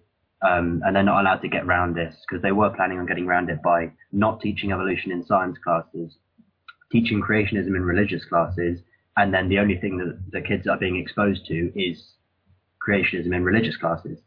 Um, so what they've done is they've said, no, you can't only subject them to one point of view, even if it's in a religious classroom, which is allowed, you have to teach them evolution in science classrooms. Um, so, I mean, I wonder why why this sort of thing wasn't being adopted in the U S. Why, why is that such an impossibility? Because, as I mentioned before, in the United States with the creationism movement, they don't care what the truth is. Truth is irrelevant. The whole perspective is, is they have, it's a matter of pretend. They have an imaginary world that they have built up, and they've got an imaginary history that they've rewritten. I mean, if, check out the movie The Revisionaries. They want to rewrite history so that it leads up to them as the ultimate conclusion. And they don't, they really don't care what the facts are. They're not out to understand anything. You've got people that want to understand, who have a natural curiosity, and then you have people who don't. And Texas, I'm sorry, is is uh, heavily populated with people who don't want to understand. They have instead a deep-seated need to believe. And that's why we have so many megachurches. When I went to the administrator to say something about how this man was saying uh, God created dinosaurs instantly, right? She said, well, I mean, you have what you believe, and they have what they what they believe. And, you know, there is just a not understanding of science. I mean, if I'd rather rather not, I'd rather not believe algebra is that hard as it is. But it is, you know? I mean, I, I, I think Concordance basically had it right there with, you know, what I believe built great civilizations. Uh, what you believed has achieved nothing. Uh, you know, this there there is an objective parameter that you can distinguish these two on.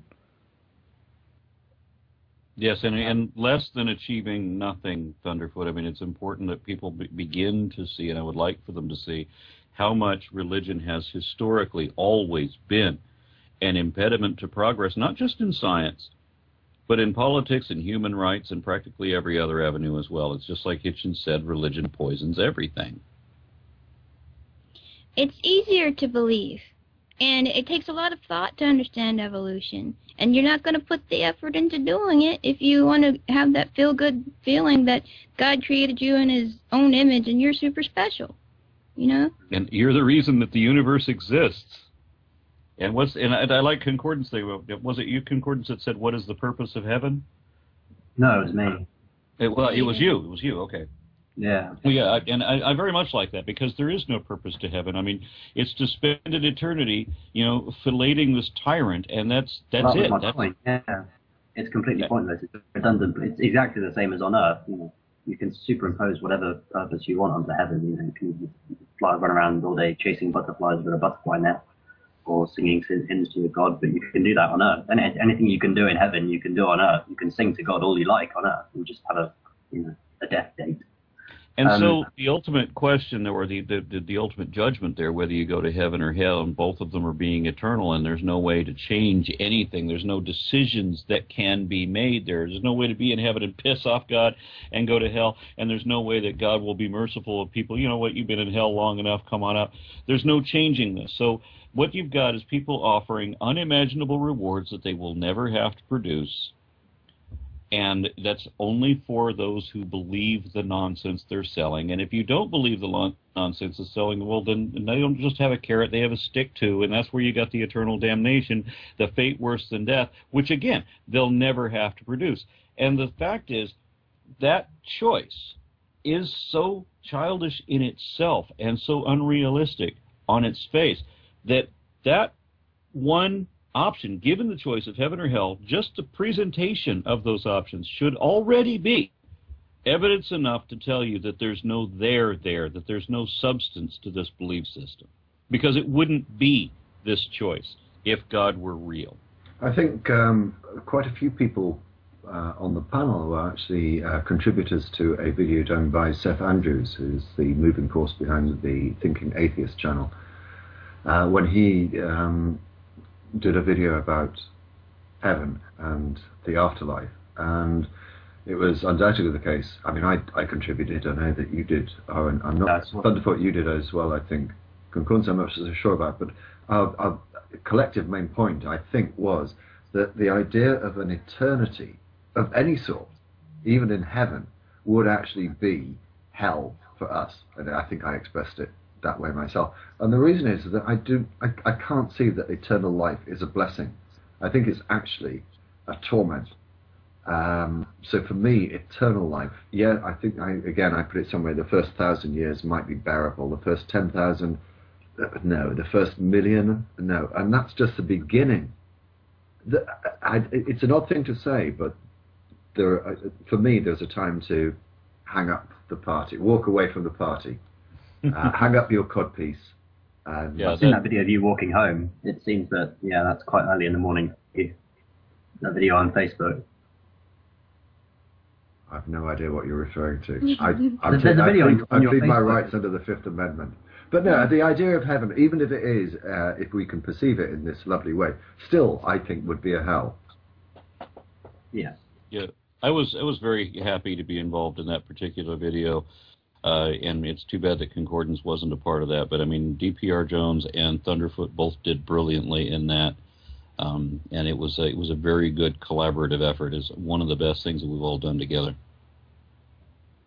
Um, I mean, if, if you want me to wrap up, um, since it's quite festive, the uh, the Miracle on thirty-fourth Street is being aired, um, and there's a, a brilliant scene in that where um, it's uh, for anyone who doesn't know, it's about Santa Claus undergoing under, undergoing a legal trial to see whether or not he exists, um, and. Uh, The guy, the lawyer, comes up to the table and says, uh, which is worse, a lie that draws a smile or a truth that draws a tear? And, of course, the the answer is, um, in, in the context of the film, that it's better that these children believe in Santa, even if he doesn't exist, um, than to, you know, to know I have many times... I disagree. I've heard many times people use the defense that if God did not exist, it would be necessary to create him. And they're using the same logic that you're highlighting right now. Yeah, and it, it goes back to what I was saying, where I don't think these people actually do believe it. I think a lot of them do, but I mean, there are some who pretend, and they know they're pretending, and I think it's a very conscious thing. I have encountered people who, when I shake their beliefs, actually do hold their hands over their eye, over their ears, close their eyes, run out of the room, whatever, to escape the reality that I'm imposing on them. They have a desperate need to hold to that belief. I was in a debate with this one guy who told me that he was completely objective. He was a, he was a Methodist, and he and he understood science, and he was completely accepting of all things science, and he would be completely objective if I could give him evidence that there was no God. And it wasn't minutes later before he confessed that he would rather take a bullet in the ear than to give up his faith. And I simply brought forward, well, then you're not being objective, then, are you? If you, it matters more that you believe than you even live. It's more important to you than life itself. And a lot of people have told me that very sentiment. They need to believe, and damn anything else. Their belief matters more to them than their families, and they'll come out and say that too. They'll ostracize their own children. They'll they'll abandon their, their coworkers, their spouses, whatever.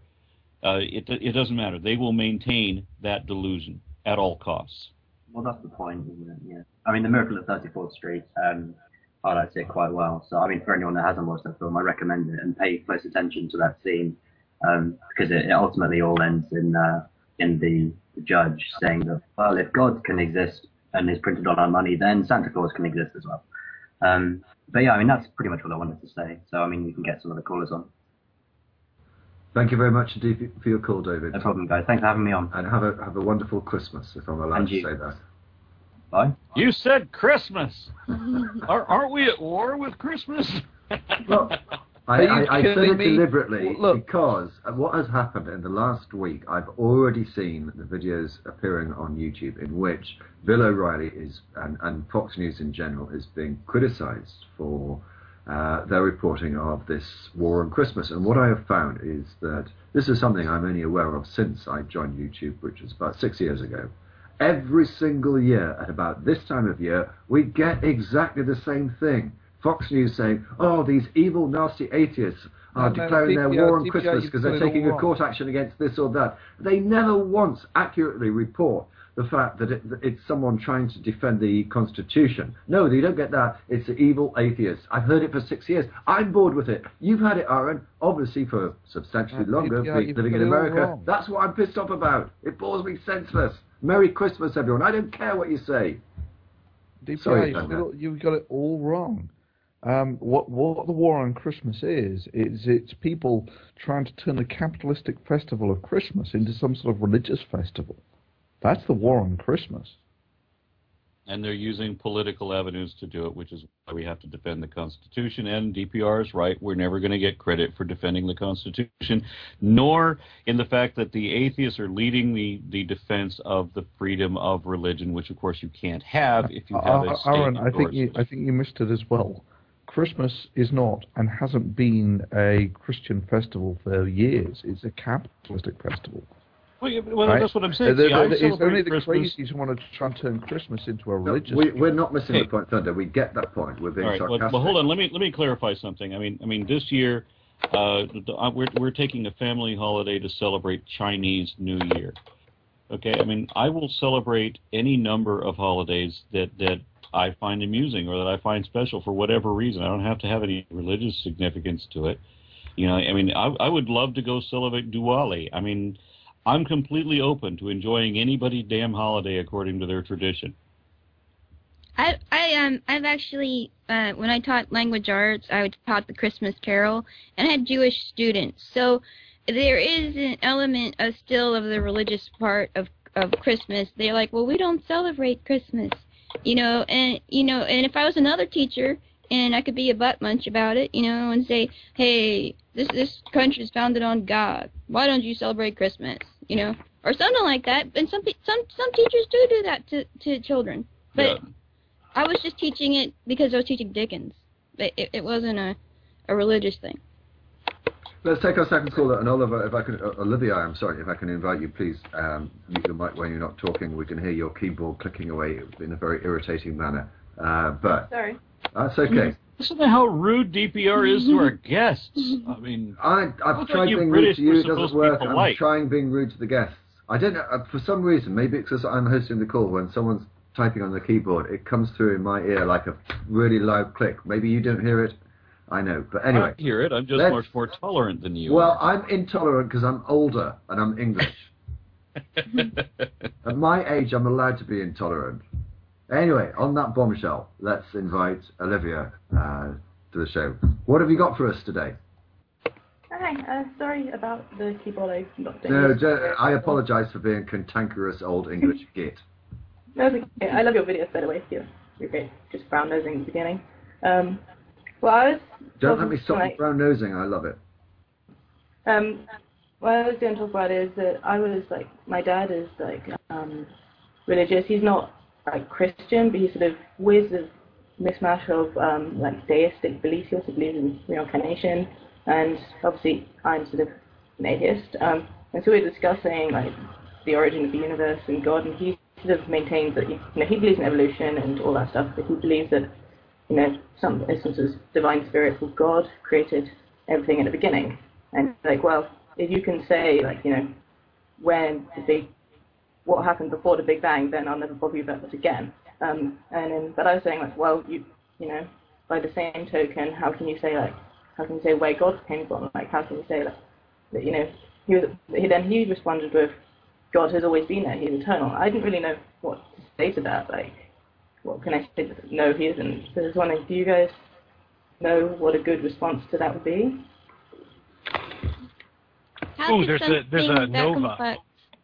Uh, There's a note where Carl Sagan answers that exact question mm-hmm. in that exact phrasing. I'm sorry, what, uh, Cosmos, where, where Carl Sagan answers it so beautifully. And the punchline is, why don't we just save a step?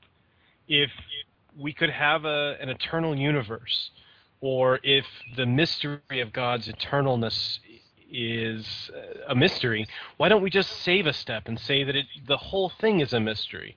Where where eternity comes from, what the first thing was, what was the primal atom, all of those things. Why invent something with a name and a, an attitude and a you know give it personification? Why not just say we don't know? It's a good question.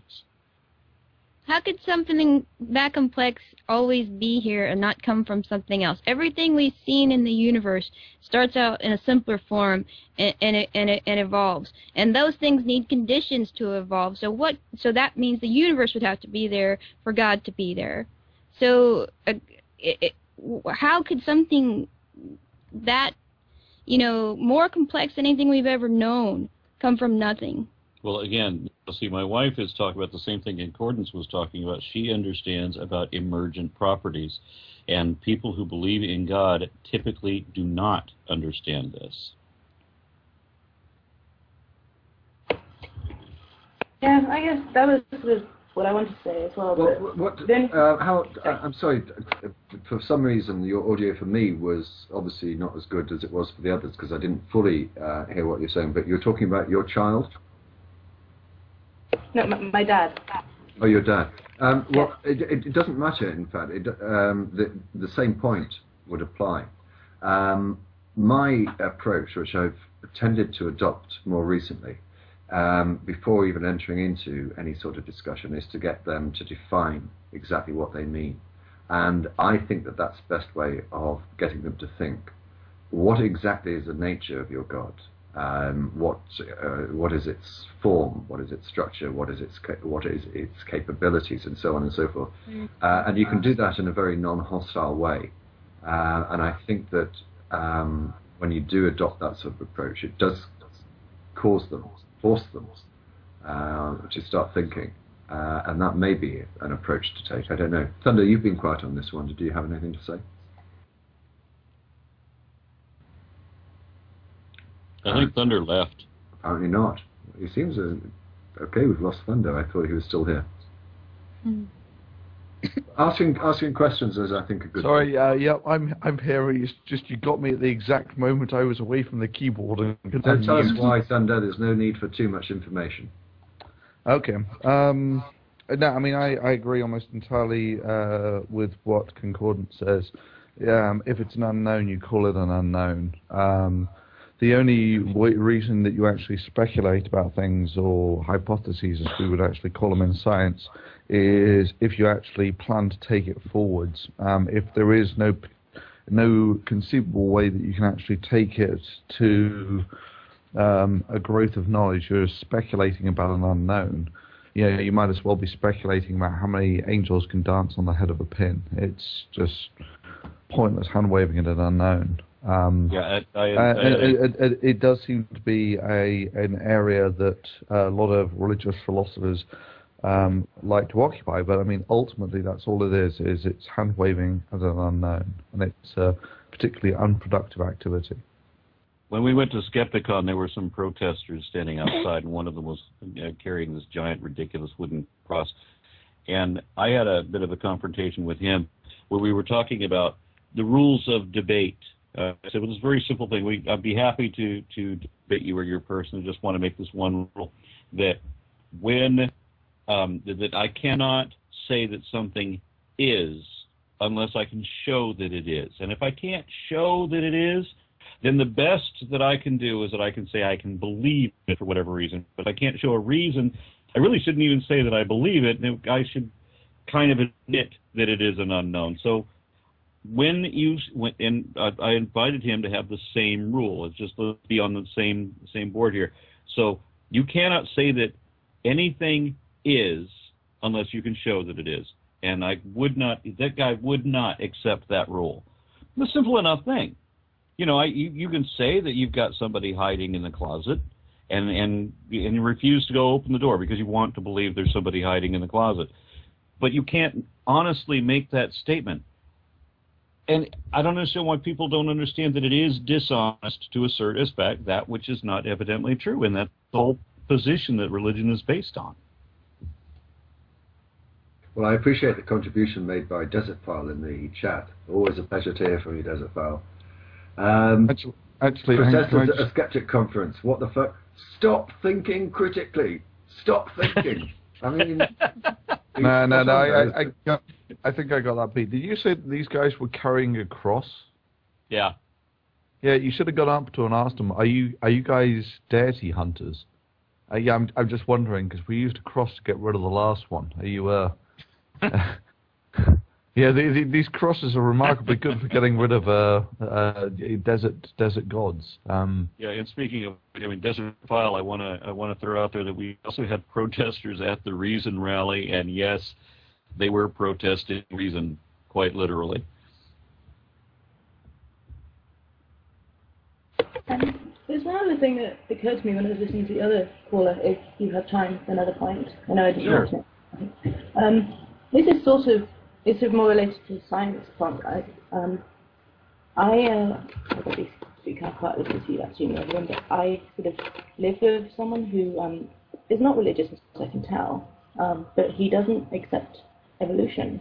He doesn't believe it's true, and I study biochemistry, so I know, you know, a little bit about evolution, so I was trying to explain to him why it is true.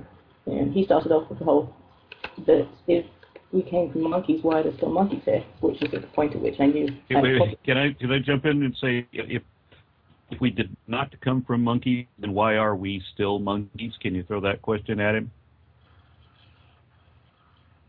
Could I could I yeah. ask another thing as well? Um, I think you said that he was not particularly religious, yet he doesn't believe in evolution. How does he think that everything happened? Yeah, that's why I couldn't get him. I I asked him that, but he just got. Okay, now, uh, did you mention this one? Because this was this is a very good argument for the people that do the why are there still monkeys thing. I don't know how they imagined that all these individual monkeys would, by some catalyst unknown to science, all turn into people. And, and, and of course, if he's saying that, then he's, he's only atheist because he hasn't found a religion yet. I've met people like this. They are uh, atheists. Uh, until they find a religion, and then they just claim that that one's the one that they believe. It's like shopping for these people. So yeah, what you've got is an actual theist in, in, in concealment. Ask him this. We know, for example, that dogs, domestic dogs, all domestic dogs were derived from Asiatic wolves. So if dogs came from wolves, why are there still wolves? It is exactly the same principle. And I've had people argue that it is not, but it is. It's the identical same principle. And then once they realize that, then they realize the whole monkey thing. And then again, the question is legitimate. If we did not come from monkeys, then why are we still monkeys? And you're welcome to show him my video on that. There's another question you could ask him as well, if he does say, think that um, we came from mud and lightning, asking why there is still mud and lightning. Yeah, that, that, that's one of the headshots. The other one is um, uh, it, it works for Americans. You know, if, if Americans came from Europeans, why are there still Europeans? Yeah. But again, it's one of those things I would suggest just ask him, because I think when you ask questions and get, well, obviously you sought to do so, um, I, I think that's the most polite way of making them think and exposing the inadequacies of their answers, if indeed they can in fact be called answers. Another, as I say, I just simply don't understand. If, if if evolution is not the explanation, then he's going to have to come up with something pretty profound, which I imagine is going to have to involve some sort of magic. I, I, yeah. I simply don't see any other option that he has. Now, if he prefers to believe in magic than reality and science, then what can you do? I don't know. Yeah, I, another I good illustration. On it. Concordance. I think people really want science to be intuitive. They want it to line up with their personal experiences. I mean, they're okay with like quantum physics and these little particles they've never seen before doing whatever the scientists tell them happen. But when it comes to animals, people feel like they have a pretty good grip on animals. They understand how one animal makes a different animal. You know, they, a dog always gives birth to a dog. And when the scientist says to him, no, no, no, the dog, you know, comes from a non-dog, Uh, ultimately way back down the line, people reject that. And they reject that because it's outside their own experience. Okay, so I have to pause here. There are a couple of wonderful examples that people have been putting in the chat. D. Landon Cole to start with. It says, if cheese comes from milk, why, why is there still milk? um, so the desert okay, pile. Let me, let me give you something. Why are there really still help. cows? And then someone, one last one, said, Protestants came from Catholics. So... Uh, yeah. Very good. We've got okay. a very we've got a very good audience today. Thank Olivia, you. Olivia, I want to give an explanation that will help help ease this, because the problem that people have is they do not see evolution happening on populations. And two ways that you can show that. When we're talking about dogs, for example, don't talk about dogs, talk about a subset of dogs. Talk about something like do dachshunds, for example. I mean, we know we know we didn't have a metamorphous mass of meat that suddenly turned into a dachshund. We know we know how the dachshund breed was bred, and it wasn't that, you know, basset hounds suddenly gave birth to a to a dachshund puppy. People can understand that small scale of how these new you know these new phenotypes emerge. The and problem with just that, Aron, if I may. And, and please deal with this, is that what they will say is happening there is microevolution, and no, not even any creationists I'm aware of will say that microevolution doesn't happen. What they will say is you cannot go from dog types, kinds, to cat type things. So right, and, and again, that's a deliberate that. distortion. And the way to work around that is to look at languages, because, you know, the Pat Robertson thing, or not, not Pat Robertson, but Ray Comfort, where he talks about that first dog pooping out of nowhere and then having to look for a female. Well, we know about the Latin-based languages, right? You know, Spanish, Portuguese, French, Romanian. Th these all came from Latin, right? And it's not that, you know, if, if, if French is a Latin-based language and comes from Latin, then why were there people that were speaking Latin when you suddenly had people speaking French? I can't say why is there still Latin, because there isn't still Latin in this case. But we didn't have suddenly one guy is speaking French and he has to go find a woman he can speak French to, you know, and he's going to go find somebody who coincidentally suddenly starts speaking French. It's on a population scale. When you look at Spanish, for example, there's got all these archive stories like Don Quixote and all that. When you go back down through the ages, you start seeing Spanish becoming closer and closer and closer to Latin. And you can see the divisions. You can do the same thing in the fossil record, but you have to look at it on a population scale, and language is a good way to illustrate that. So the macroevolution is the division between Spanish, French, and Romanian. These are complete different distinctions. This is macroevolution. None of them are Latin, and they're not able to intermingle. I mean, you can't have somebody who speaks Spanish understand what somebody who's speaking Romanian is trying to say. It doesn't work that way. Or I Italian. And I have to, get, I have to apologize to Concordance, who, uh, again, people in the chat will not be aware of, but has messaged me saying, for God's sake, let me answer the question. I will, but I want to throw in, before I come back to you, Concordance, two of the comments that have been made in the chat. Firstly, um... from D. Landon Cole again, uh, to uh, you, Concordance. If birds evolved from dinosaurs, why does Concordance have that avatar? Um, and there was a second one, which I'll come back to you on. So please, in giving your answer, address that question as well. I'm not. I'm not going to.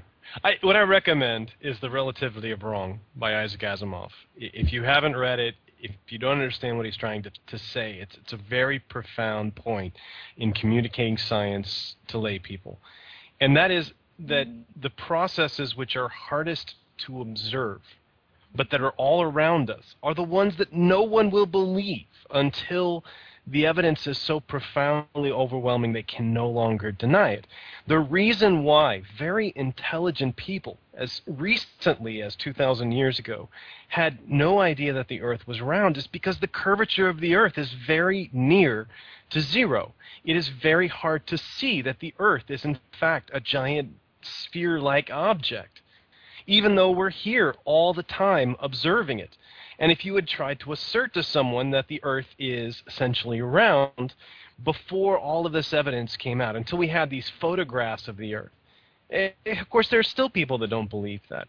But it's the fact that we are familiar with these objects and the rate of change that we are talking about, the departure from zero, the departure from what seems intuitive, is so very, very small that people require a great deal more persuasion to finally realize the truth of it.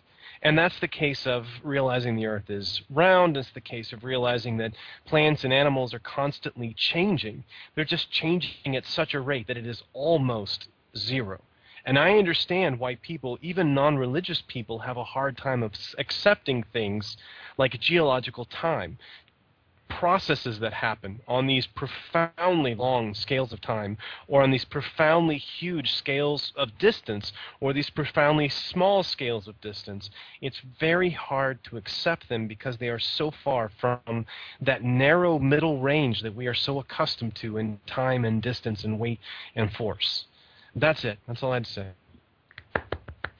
Thank you. Thank you. Thank you. Olivia, back to you.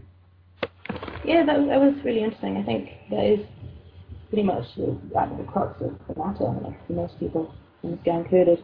One thing I was going to ask people is um, the whole macro-micro evolution thing, like, is that a real thing in biology? Because, or is yes, it invented? It is, and I'll, I'll explain it very briefly. Because um, I never heard those terms. Like, well, we did an evolution module last year, and they never mentioned. Uh, yeah, the microevolution and macroevolution were devised by evolutionary scientists, but they don't continue to use these words because they don't have any significant meaning in most instances.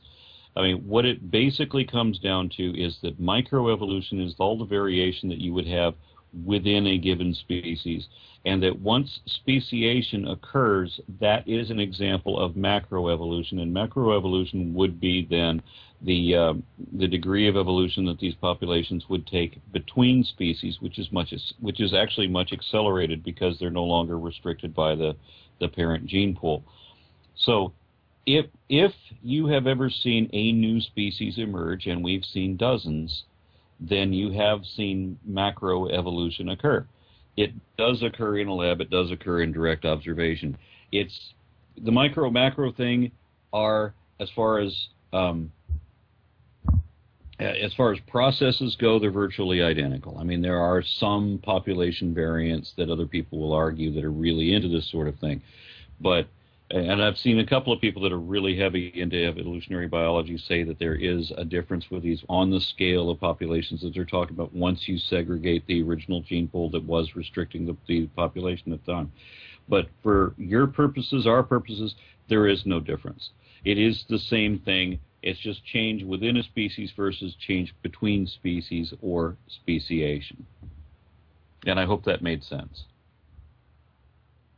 Yeah, yeah, that makes complete sense, yeah. I reckon it... What I, what I find interesting, before you leave this, Olivia, I just want to pick up um, on, on that, because obviously that, um, the way you've described it is kind of like the way that the creationists would describe it, is it not? They're just saying that macro doesn't actually happen, it's only micro. I don't know whether we've lost Aron. No, I'm here. I didn't, okay. I didn't hear what you said, I guess. Well, maybe you didn't miss much. The, the, the distinction that you described is not that different to that which the creationists rely on. Or the right. That's, I mean, that's where the, they can't get it from, is, is it is true that uh, evolution within a species, that the change of... Uh, different things within a group is still called microevolution, and, and that is distinguished from macroevolution, where the, the competition is different. You know, you may have uh, a pathogen and its host would both be undergoing macroevolution with respect to each other, whereas the microevolution would be the evolution of new groups within a single species. One way of one way of addressing this is like when you look at uh, what is considered a subspecies if it's done by natural selection, and a breed if it's done by artificial selection, is that you will have a strain of a given uh, set of dog or cattle or whatever it is that we want to breed, that you have created unique traits that are identifiable as, say, like when I mentioned before about dachshunds, you have what you could recognize as a dachshund. You have a stable breed.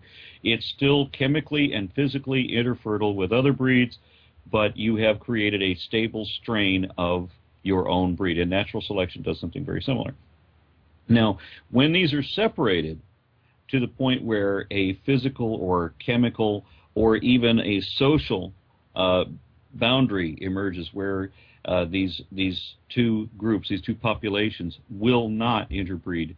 Sometimes won't even interbreed, even with the even when they physically or genetically can. Then you have an emergence of a new species, and that population is not restrained by the parent gene pool that it came from. It's no longer interbreeding with them, so it it is able to diverge at a much faster rate now. Does that make any sense? Can I make a quick point on this, too? If you punch the words into the literature, into the Medline database, if you punch in evolution, you get three hundred thirty thousand papers returned. If you punch in macroevolution, you get two hundred seventy. And if you punch in microevolution, you get about five hundred, four hundred eighty-six. So we're talking about most of the time, ninety-nine point nine percent of the time, when scientists refer to evolution in the medical literature and the scientific literature, they simply say evolution. There are a few cases where they have to differentiate the two processes simply because of some aspect of the population structure. But ninety-nine point nine percent of the time, scientists simply say evolution um, because the the, the The laws governing that process apply to both within species and between species changes. Now, what the creationists want to happen when they talk about macroevolution is, again, another deliberate misrepresentation. They want macroevolution to be where a new species of fruit fly, for example, which we've seen many times, they complain it's still a fruit fly, or a new species of stickleback is still a stickleback fish. Well, of course, it's going to be, taxonomically, it has to be, the laws of evolution won't allow it to be anything else, but this is what they want to misrepresent. They want the parents to give birth to an offspring that is not related to its own parents. They want a stickleback fish to give birth to a banana tree. Which is why we end up with things like the crocoduck. But this is, I mean, I, I don't want to go to that extreme because, um, to me, that shows such a degree of ignorance that uh, if, if, that ha- if that happened, it would completely disprove the theory of evolution. Um, yeah. But I, I do want to go to Thunderfoot on this because in what I consider is a um, ridiculously criticised uh, interview he had with Ray Comfort, the one thing that Thunderfoot did, if nothing else, was to actually get Ray Comfort to appreciate that speciation did take place. And he was referring uh, to the salamanders, I think, around the Californian basin. I can't remember. Yes, and you remember salamanders. Tell us, tell us through that, because I, I know at the end his line was, oh, well, yeah, they were just infertile. Tell, talk us briefly through the conversation you had with him. Uh, well, I mean, it, it, it's basically... Um, The, the, the gene flow uh, uh, is a function of environment. So there are these salamanders um, in the Sierra Nevada, which is a... There are two ranges of mountains that go through California. One is the coastal range, and then there's a dry valley called the Sacramento Valley, and on the other side there's the Sierra Nevada. Um, and there are these salamanders, and... Uh, the the coastal range is wetter than the Sierra Nevada range, um, and so there's a, it's a fork species um, uh, that these salamanders have adapted to the coastal range or to the Sierra Nevada, and the, they they can um, bridge the gap between the two mountain ranges further north where it's wetter. Um, And so each species is, or each um, population of salamanders in, can interbreed with the next, of course, until you get around to um, the ones that are separated by the dry Sacramento Valley, and they can't interbreed with each other. There is no, uh, um, well, they, they, they can't interbreed because they can't cross the geographical boundary, and even if they could, they can't interbreed because the genetics of the population is sufficiently um, different um, on both sides of the mountains. Um, and you ask this, uh, you put this to Ray, and you know he would agree that they're all the same species. And then you get to, well, what about the ones on both ends of the mountains? They can't interbreed. And he says, well, they're just infertile. And of course, that's not true. They are fertile. They can interbreed with the um, with the salamanders of the the same mountain range. They just can't interbreed with those on the separate mountain range. And, uh, and that's, at that, that point, that's the, yeah. That's, and at that point, he had to agree that this was speciation. And you yeah, then and, asked uh, him, what's the difference that? between speciation and you know. Um, macro evolution, and he, he basically didn't have an answer, so far as I recall.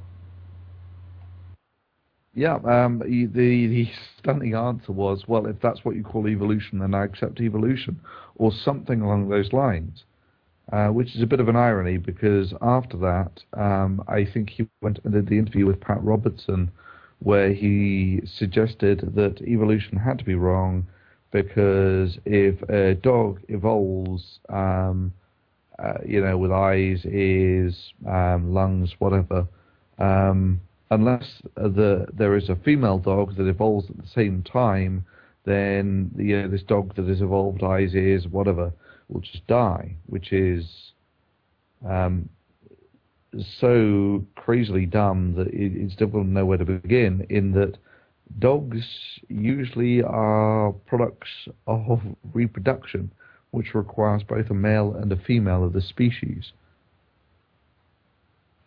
Anyway. Which is a bit like the first man to speak French. That must have been awfully confusing, because when he started speaking French, no one else could understand what he was saying, right? Exactly. Far more succinctly put, thank you. Thank you. Well, yeah, uh, it's actually a, a, a very good analogy, uh, I think, the, the uh, evolution of language. But um, I know that, and I can't remember who was um, speaking at the time, but I know that Aron, Uh, in the course of a conversation with someone, uh, did say that he would like to have had more time to talk about the evolution. Oh, I think it was when a video response to Taxi Andy some years ago. Uh, I, I think you should do a video, or a couple of videos, if you haven't already, Aron, uh, about the evolution of the sexes, because I think that um, that's something that a lot of people probably don't understand, myself included. I wanted to answer Olivia's question. I'm kind of used to simplifying science because I've taught it to children. Microevolution would be species level, um, like adaptation, stuff like that. And macroevolution would be population level well, no. changes. They're, they're both populations, though. Oh, like? Like a, a, a dachshund, for example. That's that's... a population. Now you can have other breeds in that, and they're they're all in the same population if they're intergenet if they're you know genetically intermingling. But you're not going to maintain separate breeds if you have them all mingling. So they're separate. They're kept as separate populations by breeders. So it's just the dachshund is not its own species yet because it's still capable of of breeding with others and will. Okay, and so it's not a separate species. When it gets to the point where it it can't or won't, then it becomes a distinct species. So would macroevolution be community level, like all the populations in a certain um, habitat? No, no, no. It's it's it's simply when you have this this division that has its unique traits, where every member of this population has these traits that are not shared in common with any member of the opposing population, and then the additional step, that's the, up to that point, is subspecies or breed.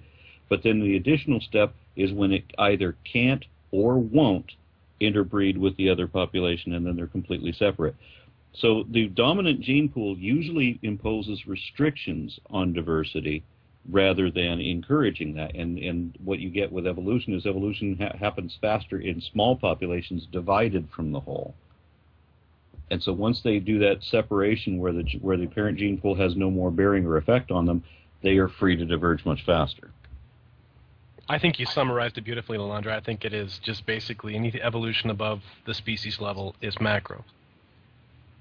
Yeah, but it has to include species level. You know, the yeah. the, the kind of amazing um, evolution they're looking for, like like why why were the, all these dinosaurs there hundreds of millions of years, and now the the world's dominated by uh, mammals. Um, that that is kind of like that. That's another level of understanding. Like. Um, That something like catastrophic has to happen to drive that kind of change, um, and uh, wipe out what it, it's like. It's called punctuated equilibrium. You go through these periods of stas- uh, stasis, where where where um, the species don't change very very much.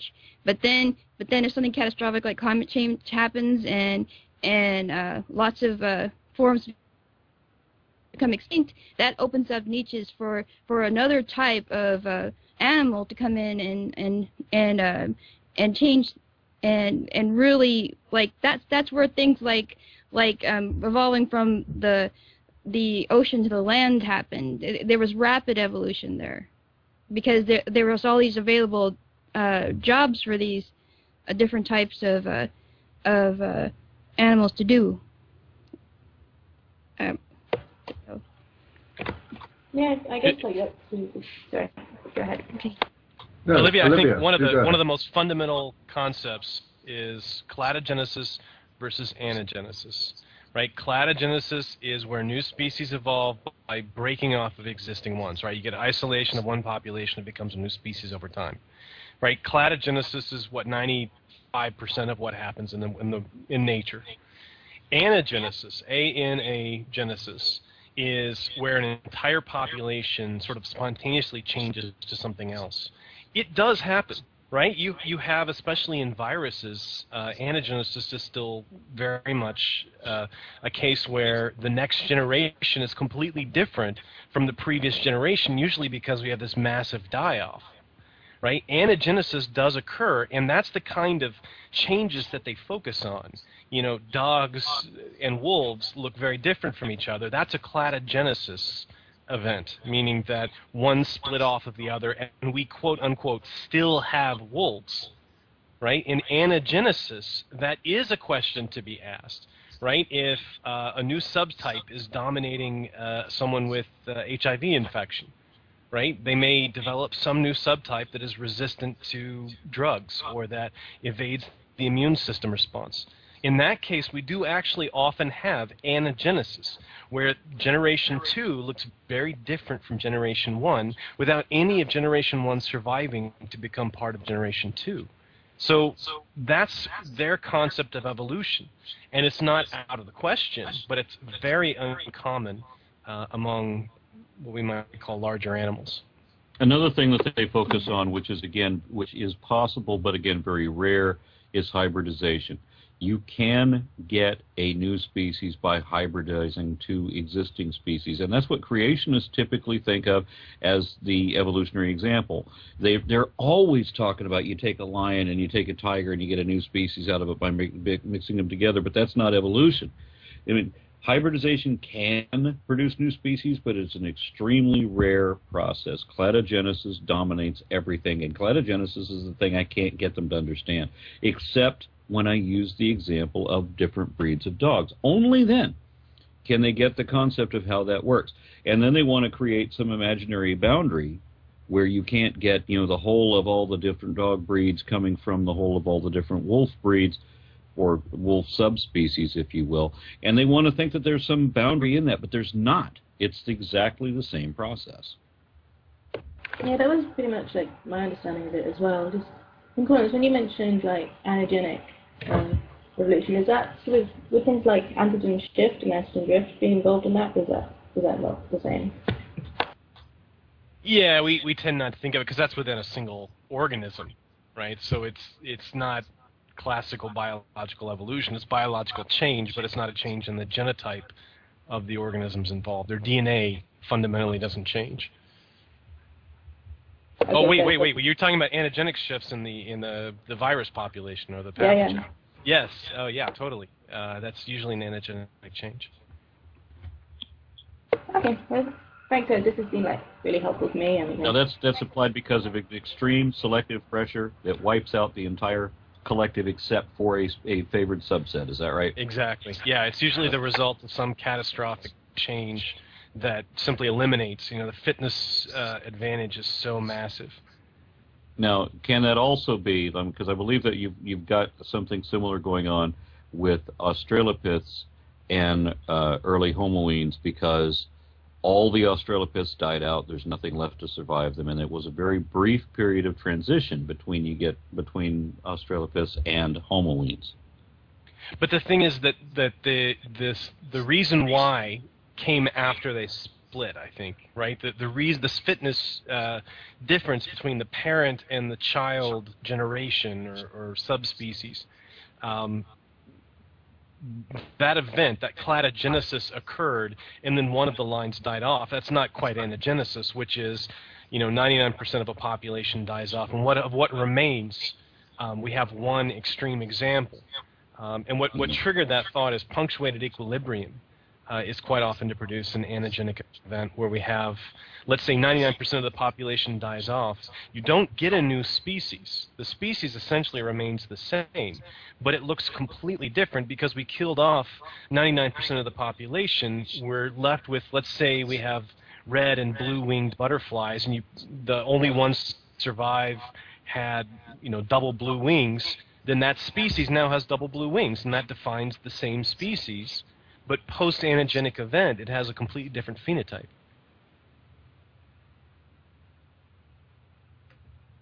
Silence. I think on the basis that we may have lost Aron. No. Um, oh, no, you're still here. Uh, yeah, do you want to come back? Video. As, as ever, we've got one last caller that wants to be squeezed in. So uh, a brief response, Aron. No, I, I was looking for a, a description of anagenesis that would make sense in human um, human phylogeny, because it looked to me like what you had was uh, several things that, that Concordance had actually shown me on these defective genes that actually make us.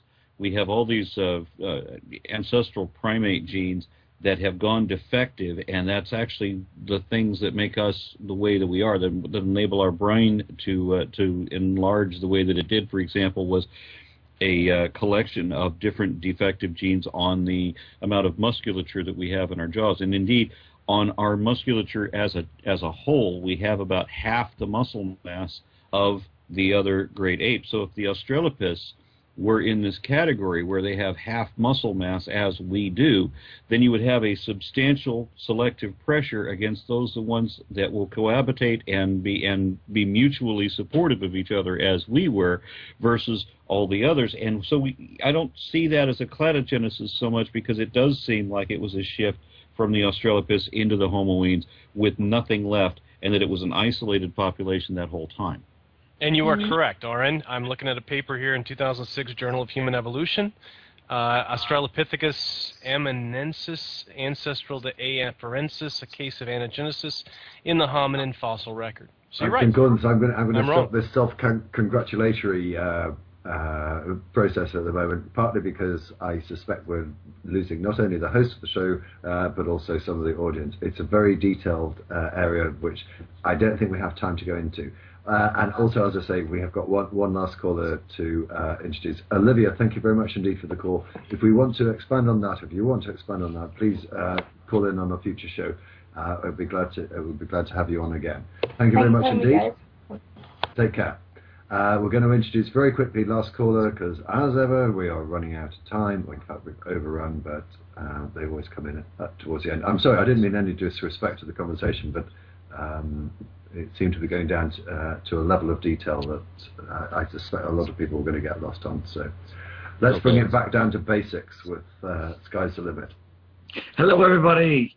Good evening. Aron, it's great Hi. to see you back. Absolutely missed you all. And, uh, and good evening to your beautiful lady wife. Uh, it's, it's a pleasure to meet you even online. To get to the point, uh, I don't want to... Um, Uh, just going back, if I might, D P R, to that earlier thing about the Mayan thing and the predictions and all the rest of it.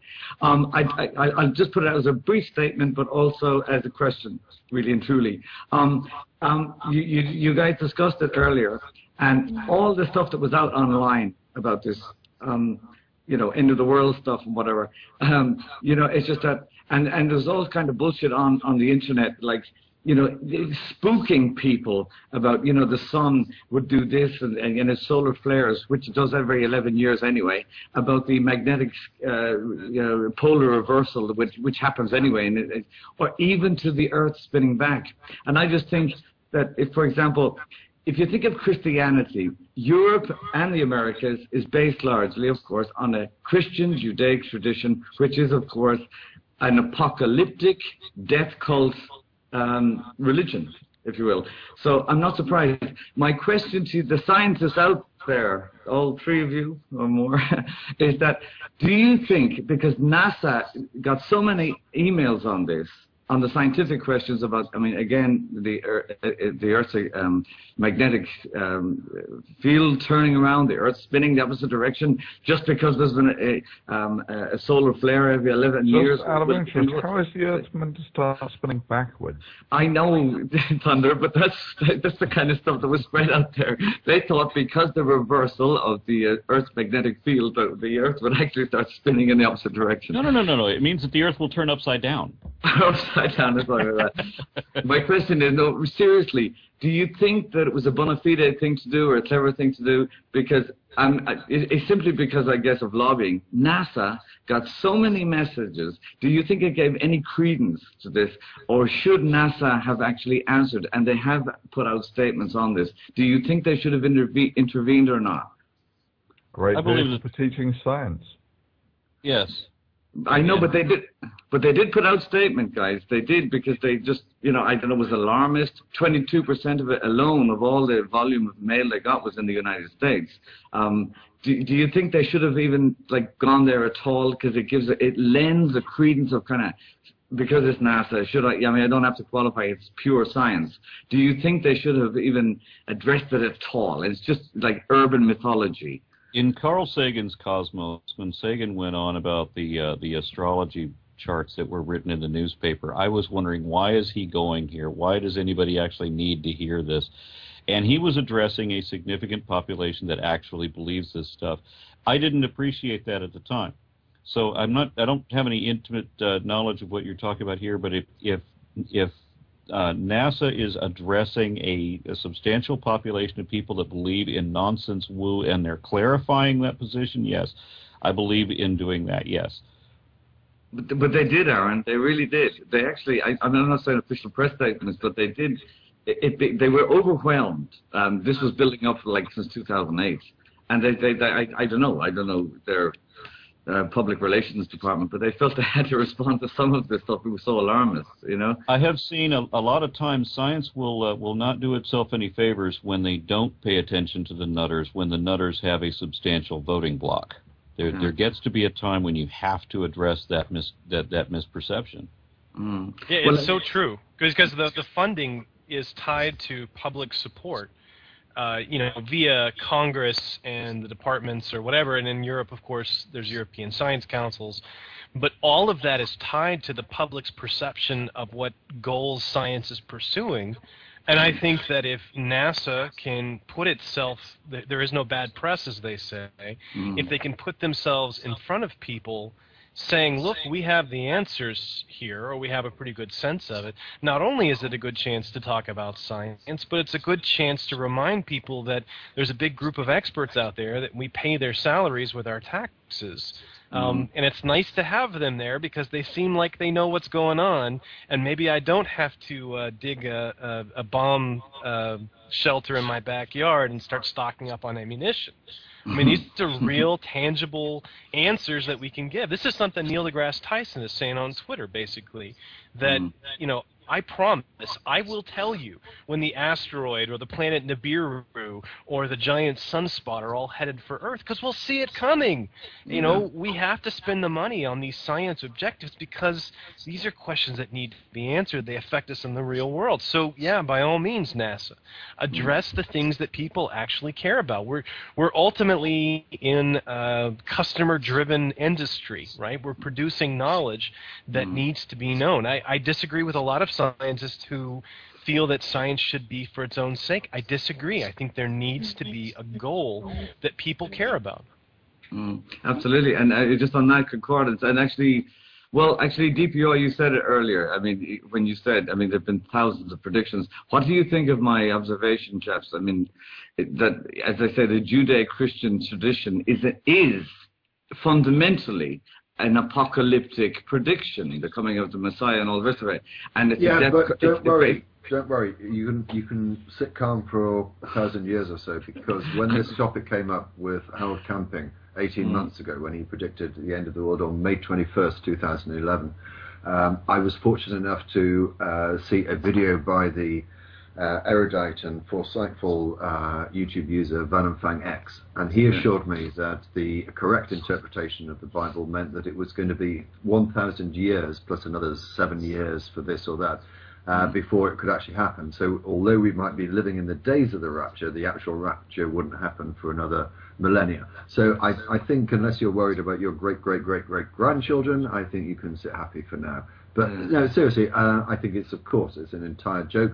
Will it start happening? Apparently not. There seems to be uh, this mentality amongst uh, the religious, of whatever flavour, it doesn't seem to matter, um, that the end of the world is nigh, uh, and it is something to be looked forward to, and they, they um, welcome the fact that it's coming soon. And what, what worries me, and would should worry anyone of sound mind, is what happens when these fundamentalists uh, gain possession of nuclear weapons and also believe that the end of the world is nigh, and they can actually do something that they can to assist the acceleration to the end of world times. Yes, that is deeply disturbing.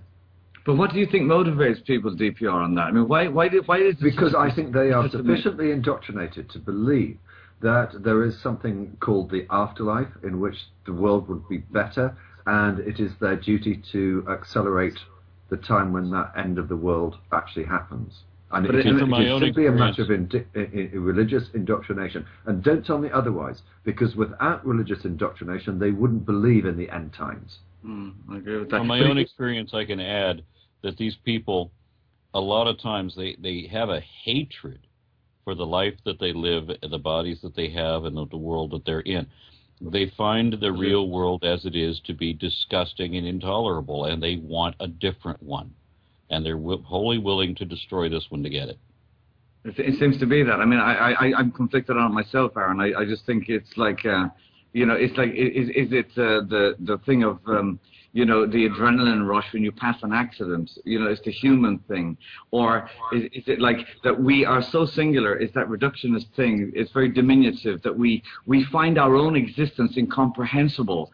And so it's like we're, we, we live through a kind of a guilt stage, that we don't, like, it's too much, it's too lovely, it's too beautiful, it can't be real, I, I must be paying a price for this, there's a payoff somewhere, it's all going to end, or it's like...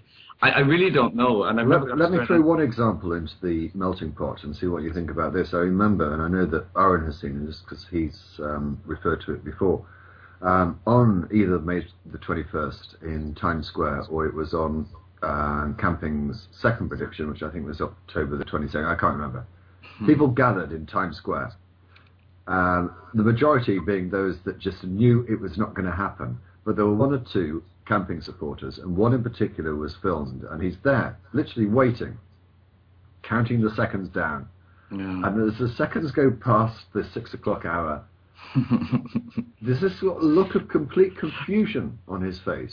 This there's guy no had angst, sold. There's no animosity, there's, it's, it's just simple confusion. So he's... when you say these people are driven by a desire for the end of times, I'm not so sure. I just genuinely think that this person was sufficiently mentally Um, disturbed that he mm. thought it was going to happen, and he couldn't understand why it didn't happen. And mm. he sold everything that he owned. I know that, yeah. that's, the, that's the guy who paid a hundred thousand dollars, I think, for billboards or something like that. Was it? Yeah, I think it was, it was about completely forty thousand. It was his entire pension fund. He sold to Harold Camping, and what happened kind of... afterwards? He's left homeless and moneyless, and Harold Camping still in his nice house with another hundred and forty thousand dollars. Refusing to answer the door because he can't deal with the question, why didn't it happen?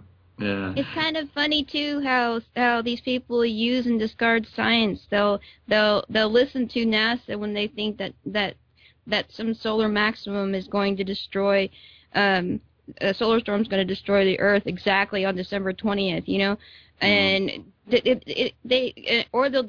Like I was trying to explain it to my class, they were wanting to know if the world was going to end, and they're listening to me when I say, yes, there are solar storms, and the sun is at a solar maximum or whatever. Yeah. But then, but then they tune me out when I when I say, uh, when they, they ask me point blunt, I go, they ask me, is is the world going to end on on on December twentieth? I go, well, mm-hmm. uh, in science, you can only say something possibly could happen, mm-hmm. but it's well, not very likely. But I want to go back to Aron as well. Sorry, I thought I want to go back to Aron very quickly. I'm going to try and wrap things up fairly soon. But I know, Aron, that you have also commented on this as a way of people avoiding personal responsibility. Hmm. Yeah. Jog on memories. Tell us what your views are. No, no, no, no. I, I, uh, I, I, I, I got to leave it. Well, okay. Well, note, if, I, if, if, I, if I might then, I just wrap up very, very briefly, if you're right. Um, to respond to what uh, Concordance said, you're absolutely right, uh, Concordance. What NASA actually did in the end, because as you all know, we have, um, uh, you know, tragedy and emergency services sort of standing by, kind of survival stuff in order anyway. So for those who kind of didn't believe their scientific explanations, like don't panic, nothing's going to happen, they said refer to your local state, whatever, because we do have um, tsunamis and storms and earthquakes, and we do have stuff in place. So that means, you know, it didn't work out st st with Katrina, did it? Yeah, exactly. Well, stock up, stock up with baked beans and fresh water, and th uh, or and batteries, batteries and water, but obviously not at the same time. What I found interesting was that the people who were giving out that advice were quite often um, theists as well. Yeah, yeah, and I forget about prayer. Use practical steps. Since Katrina was brought up, I want to mention that Katrina was a horrible disaster because it happened in New Orleans, and New Orleans did not respect science. They certainly didn't pay any attention to climate change science. We had heard years earlier uh, on a documentary talking about the climate and all of this that was saying that the next time that there was a Category four or greater hurricane that would directly hit New Orleans, that it was going to sink. Mm. So when they brought up the news and they said there's a Category four and it's headed straight for New Orleans, I brought my son into the room and I told him that news, and he says, it's going to sink. He remembers. He remembers the news story. We knew that it was going to happen. We knew in advance that it was mm-hmm. going to happen. And he had all these people that refused to leave, that refused to do anything about it, and that's why it was a huge tragedy. Well, was one of the reasons why. Mm-hmm. But when when you had this mega storm hit the hit the, the, the eastern seaboard more recently, they'd learned the lesson from Katrina, and also we're talking about New York now. They are much more inclined to accept what the science says. Mm-hmm, and so it wasn't, even though it was a, a storm of, of considerably greater magnitude, I think, um, it was better prepared for, and they were better better able to deal with it. So it wasn't quite the loss of human life and tragedy that Katrina was. Thank on that bombshell, Sky, I, I, I, have I, to move I, on. No, I, you, you had your last moment. Steve, no, thank you very, very much indeed for the call. uh, I am going to move on because it's twenty minutes after we normally finish, and there are a couple of announcements I have to make before we go through the panel. Uh, just in relation to future shows, the next one, two weeks' time, we hope to have Seth Andrews, the moving force behind Thinking Atheist, on the show as our special guest.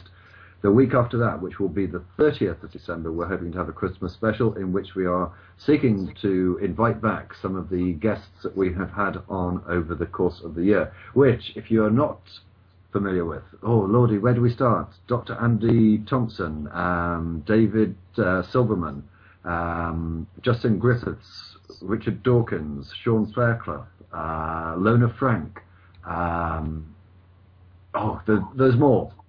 Uh, we're going to oh non-stamp collector. Uh, he's actually the first one who has agreed in principle to appear on our Christmas special. Uh, as uh, another one, Potholer fifty-four. We'll see if we can get him back. So um, that's something to look forward to. Uh, as ever, these uh, shows will be posted on YouTube within hopefully the next twenty-four hours. There will also be an M P three file from which you can download from our website. And we now have, thanks to the Rationalizer from our sister channel, the Gin and Tonic Show, which runs every two weeks on the Saturday, followed by us on the Sunday. Um, the Rationalizer has managed to sort out iTunes for us. I know I've got to update the website to tell you where to find it, but they are now on iTunes. I think the last ten shows or so are on iTunes. So those are things to look forward to. Um, thank you to all those that have watched and called in, and to Tony behind the scenes for bringing this to us in all its glory. Final words from Concordance. Has disappeared. What's happened to it? Mm-hmm. That was yeah, he said he had to drop off early. Um, final words then uh, from our. It's almost like a special guest. So you've been away so long, Aron. Aron and Missus Aron. All right. I, um, uh, no, nothing special to report here. Always fun to do the show. I'm sorry I haven't been able to do it in so long. Um, thank you for having me on. I I thought maybe I could help out with Aron, you know. in case he gets out of control, you know. Aron's getting out of control? Surely never. I'm just, I'm joking about that. She told me before the show she wanted to be here to jab, be able to jab me in the ribs to let me know when I'm talking over people. Oh, that's my job. Uh, Thunderfoot. Thanks for listening. Thank you very much indeed. We will see you in two weeks' time, as I say, hopefully with uh, Seth Andrews, and then in four weeks' time for our Christmas Christmas special. Uh, bring your Christmas hats and crackers and be uh, ready for some giggles. We will see you in two weeks' time. Thank you very much again, Tony. Uh, I think we'll end it there. Take care.